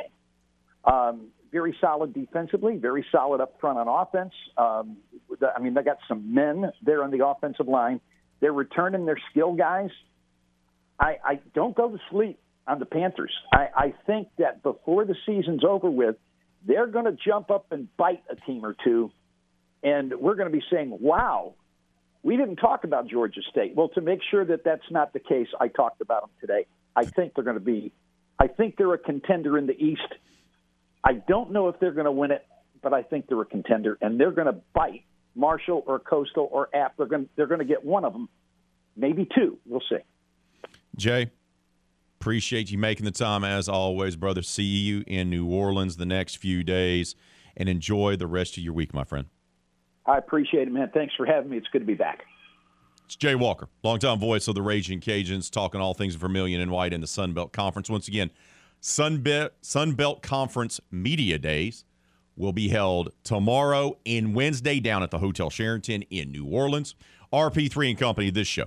Kevin Foote and Footnotes and Crunch Time with Miguez and Mesh will be broadcasting live from Radio Row there at the Hotel Sheraton. We already have interviews lined up. I'm talking Ragin' Cajun players, Ragin' Cajun head coach, uh, other coaches from both the East and the West divisions. Also, the commissioner will be stopping by. Of course, all of our coverage as we take over the Big Easy this week is brought to you by Next Home Cutting Edge Realty and the Wetlands. Once again, the game will be broadcasting live from Sunbelt Conference Media Days in New Orleans Tuesday and Wednesday. RP3 and Company, footnotes, and crunch time live and local from the Big Easy. We got to take a timeout. When we return here on RP3 and Company, hey, we're going to go back and listen to some more of what the McNeese Cowboys had to say at Southland Conference Media Days last week. We touched on some of it earlier this week, earlier this morning, rather, not this week. I guess technically this week, but this morning. Earlier this morning. We'll revisit that once again. Also, here for some players. That's coming up next, right here on the game. 1037 Lafayette, 1041 Lake Charles, Southwest Louisiana Sports Station, and your home for the LSU Tigers and Houston Astros. Time to open up the vault for the games this day in sports history. July 25th, 1999. Lance Armstrong wins his first of seven consecutive Tour de France titles, but is later disqualified for drug cheating. That was this day in sports history. We now return to the game. 1037 Lafayette and 1041 Lake Charles, Southwest Louisiana's sports station.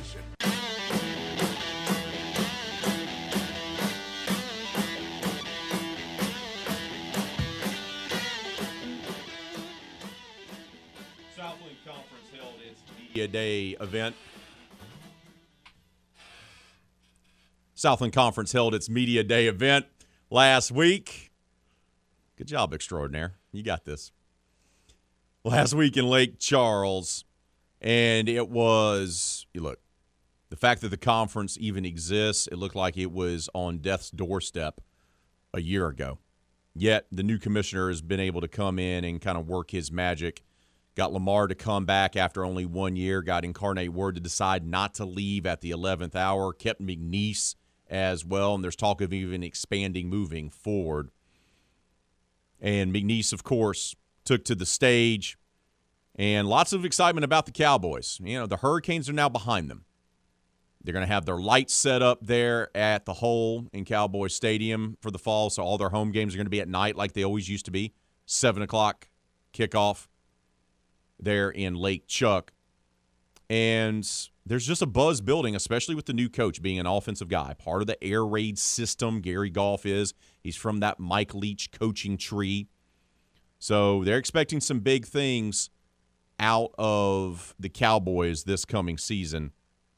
And, you know, he got to, you know, touch on a lot of things, but he also touched on who so far through off-season drills, off-season program, the weightlifting program, and everything else that's been going on, and of course spring football. They did have spring practice.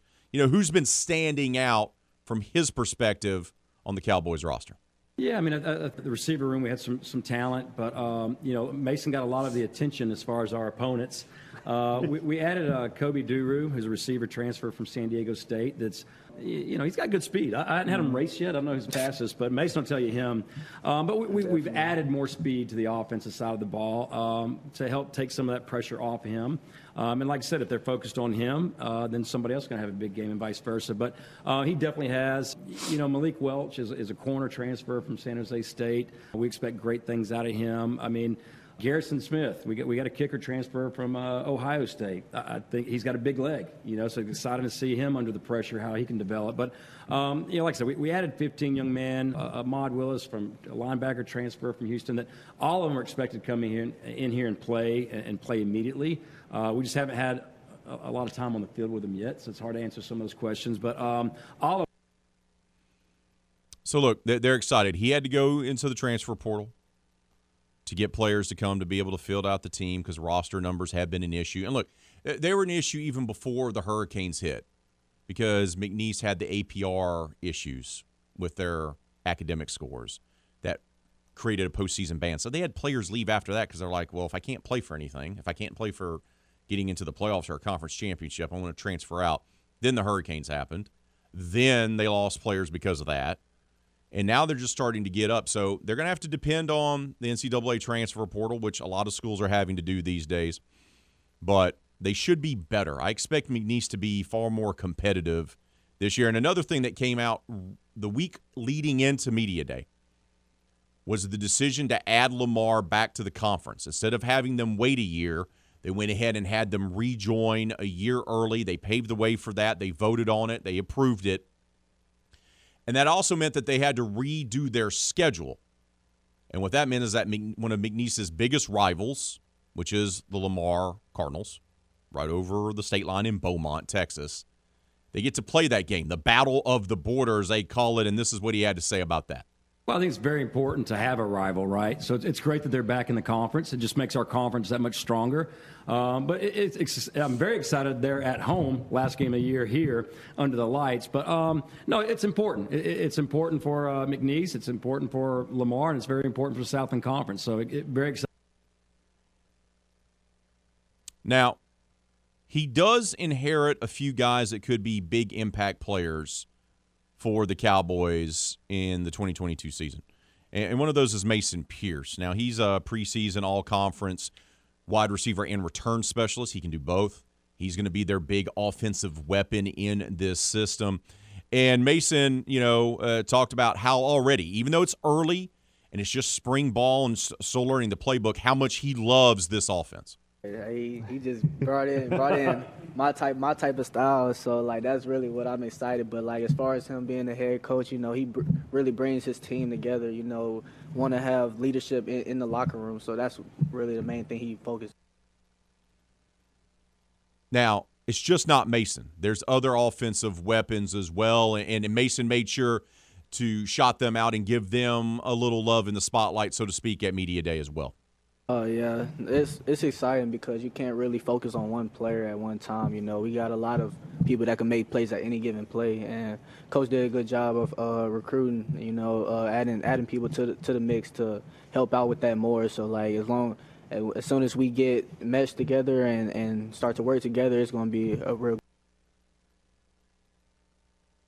On the defensive side of the football, they're going to be led by C.J. Simeon defensive lineman, veteran guy, and it, he shared what it's been like working with his new head coach.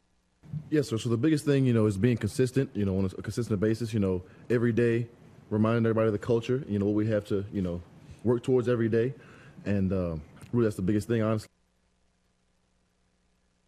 And the defense. What is the defense going to be bringing to the table for the 2022 season? Yes, sir. So you know, like Coach Goff said, you know, we were kind of thin in the spring, and that was you know a little bit challenging. But you know, we've added some pieces, and um, the D line's gotten you know a little bit, little bit bulkier in, in numbers and, and, you know experience wise, and um, we're starting to look good as, as well as uh, the back end as well. Um, we have some guys developing, you know, leadership roles as well as you know physically and mentally, obviously. So look, expectations are being raised in Lake Charles. And they'll be some of the first to tell you, supporters of the program will be the first to tell you. They they're to the point now where you can't use the Hurricanes no longer as an excuse. Right? They've changed coaches. They got lights back up in the stadium. They expect fans to come out and they expect to be better. No more excuses of, well, we, you know, couldn't practice or because of COVID or because of the hurricane. they are not going to be making any more excuses. They have no desire to do so. They have a new coach, and the players that are back have no desire to make excuses either. They expect to start taking those steps to get back to where they used to be, where McNeese used to be, quote unquote, the benchmark, if you will, for the Southland Conference. They've been surpassed. Southeastern and Nicholls have done that in recent years. So that's part of it. You got to work. Once you lose your perch, once you lose that spot atop the conference, you got to work at getting it back. And it takes time. It takes time. We'll talk more about McNeese as we get closer to the launching of the season. We'll have Coach Gary Goff on as well in the next few weeks. But coming up next, we're going to talk to somebody who's going to be lining up against those McNeese Cowboys this coming year. Former Ascension Episcopal linebacker Hayden Cormier joins us live in the studio to talk about his prolific career in high school, about his recruiting process, and how, you know what? He didn't get the offers that he wanted. So, you know what? He ended up getting an opportunity to go showcase his skills. He's going to do that this fall for the Nicholls Colonels. We're going to talk to him all about that. That's coming up next. You're not going to want to miss it as he's live in studio with us. You're listening to RP3 and Company right here on the game 1037 Lafayette, 1041 Lake Charles, Southwest Louisiana Sports Station, and you're home for the LSU Tigers and Houston Astros. You're listening to the game 1037 Lafayette and 1041 Lake Charles. Your home for the LSU Tigers in Southwest Louisiana.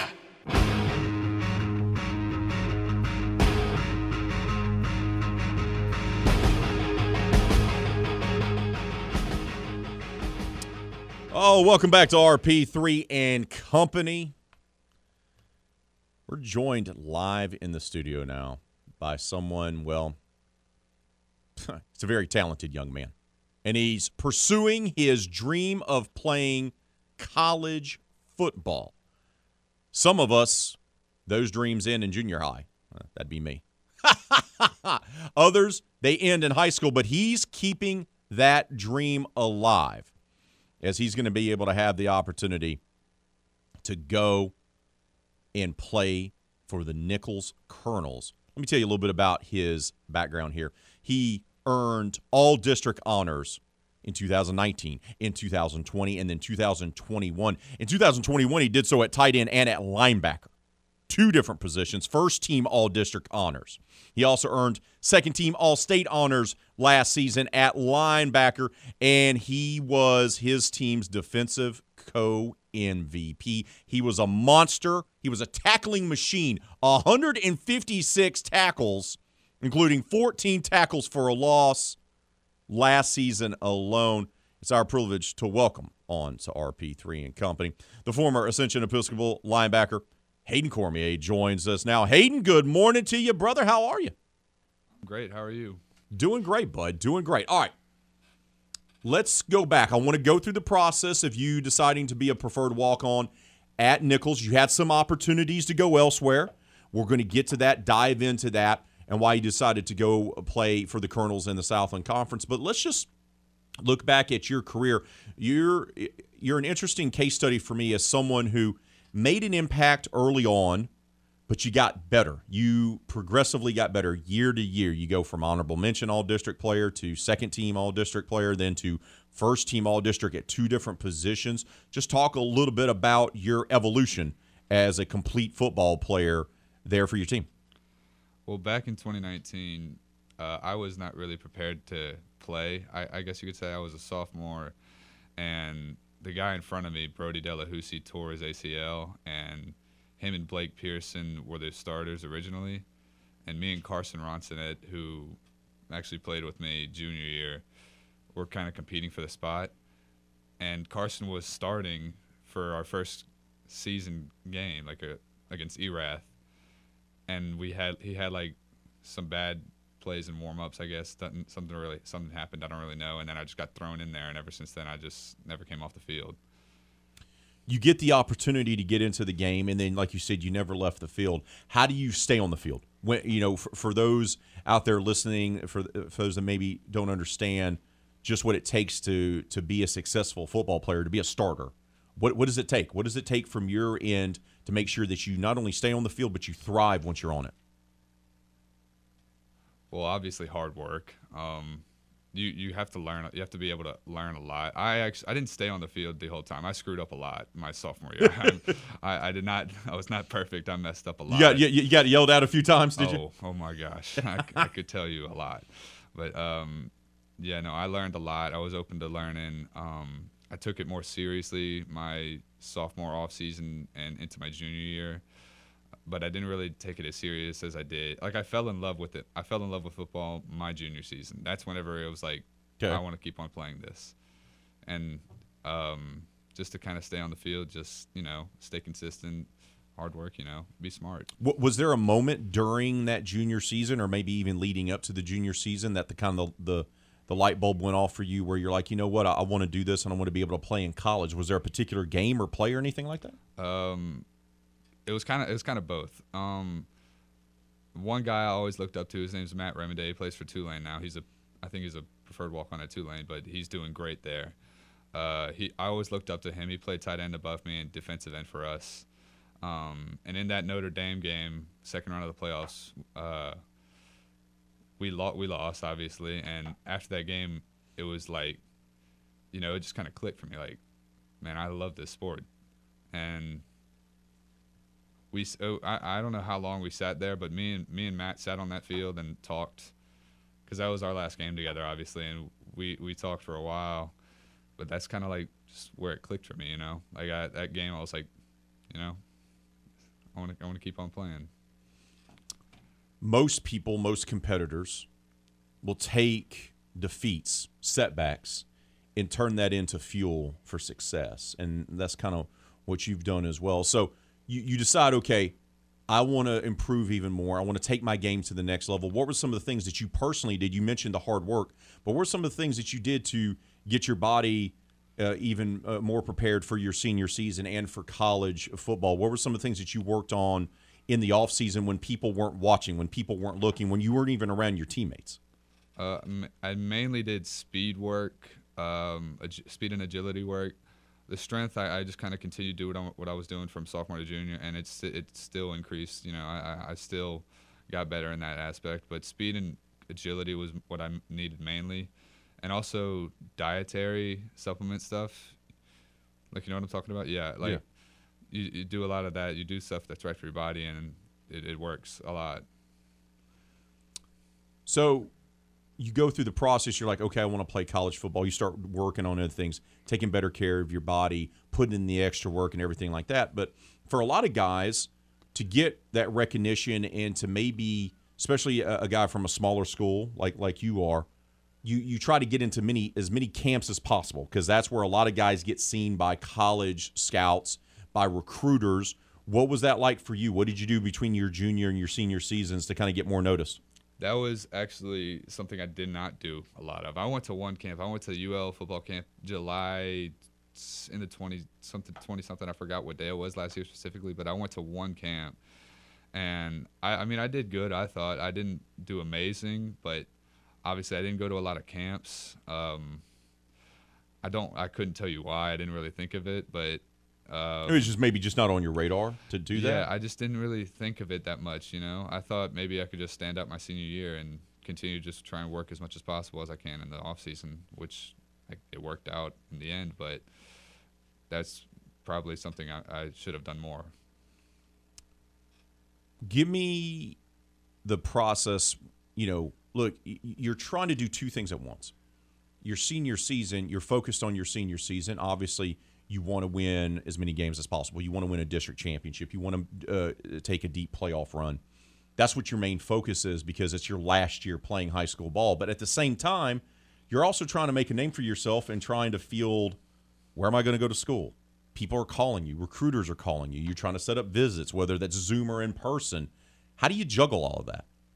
Um, well, you know, it wasn't really that difficult. I had a, a select amount of schools that were interested in me, so I mean, it wasn't like I had 30 offers, you know. Right. So it wasn't as tough as it may seem. I had uh, after the season is when I got all the note. I, I got noticed the most. I didn't get anything during the season. I got everything postseason. Did that if you don't mind me, did that help you, Hayden, just kind of keep your focus on your senior season instead of being kind of distracted? Because so many guys I know say sometimes it becomes a big distraction, right?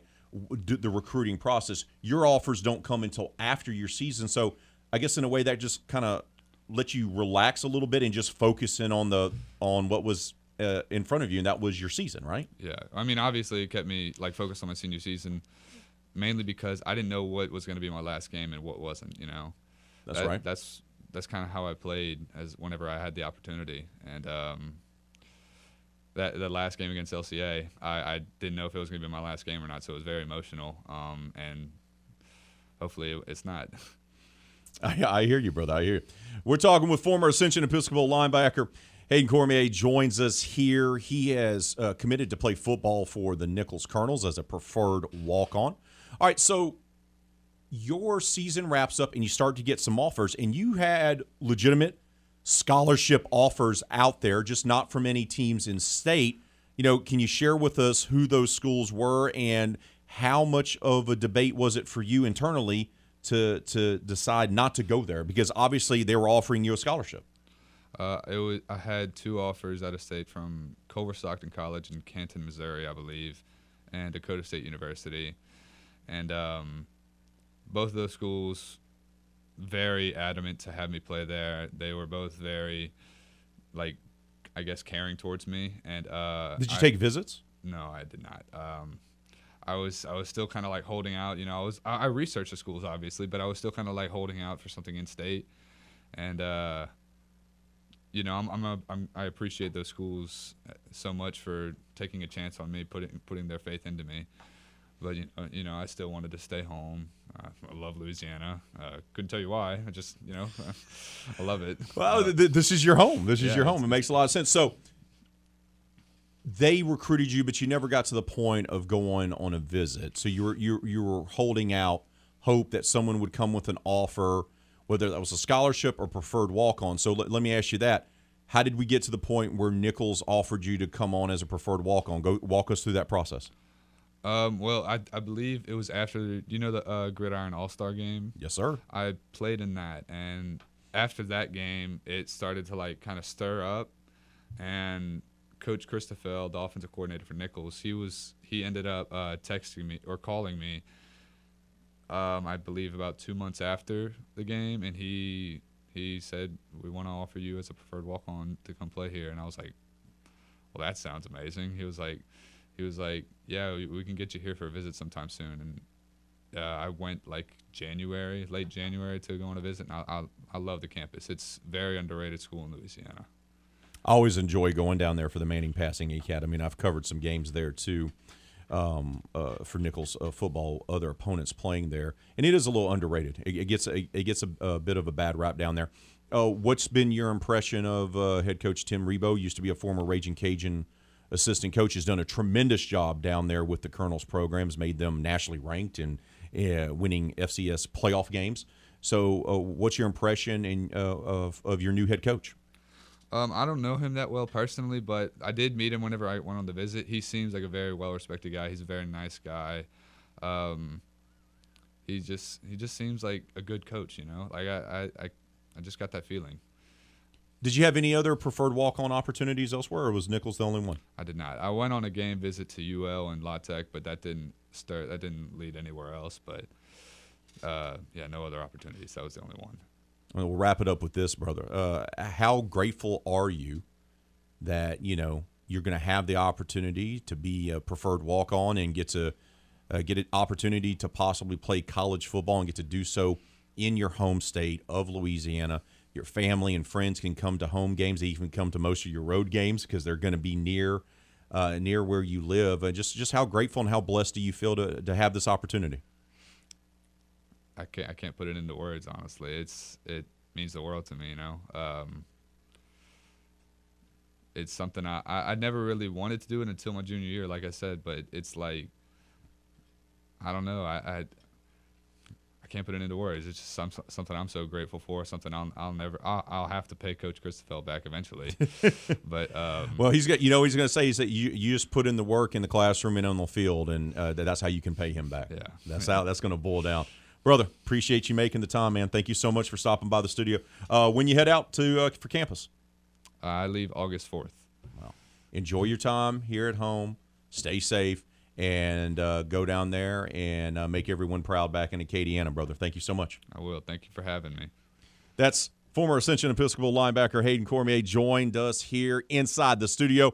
Hey, had scholarship offers go outside outside of the state of Louisiana. He decided to stay inside the state. He wanted to play his college ball in Louisiana, and he's going to do so as a preferred walk on down in Thibodaux at Nicholls University. He's going to play for Tim Rebowe and the Colonels. Best of luck to him. We got to take a timeout. We'll wrap up today's show, give you the final results of the poll question of the day, and get you set up for Kevin Foote and footnotes. It's all next, right here on the game 1037 Lafayette, 1041 Lake Charles, Southwest Louisiana Sports Station, and your home for the LSU Tigers and Houston Astros.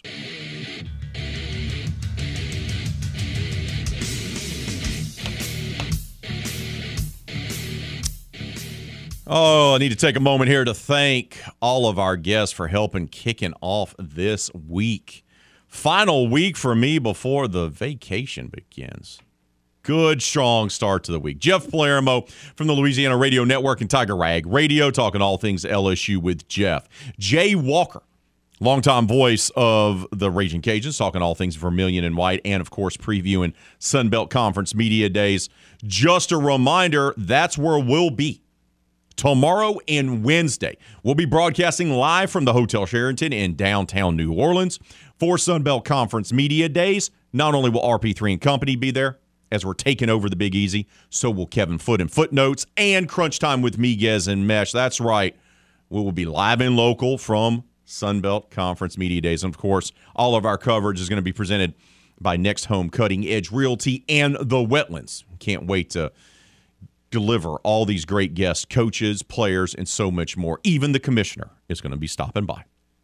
Also, want to take a moment to thank Hayden Cormier, Ascension Episcopal linebacker, who's going to try to pursue his college career as a preferred walk on with the Nicholls Colonels. So thanks to them for starting off the week on the right foot. Thanks to all the callers we had.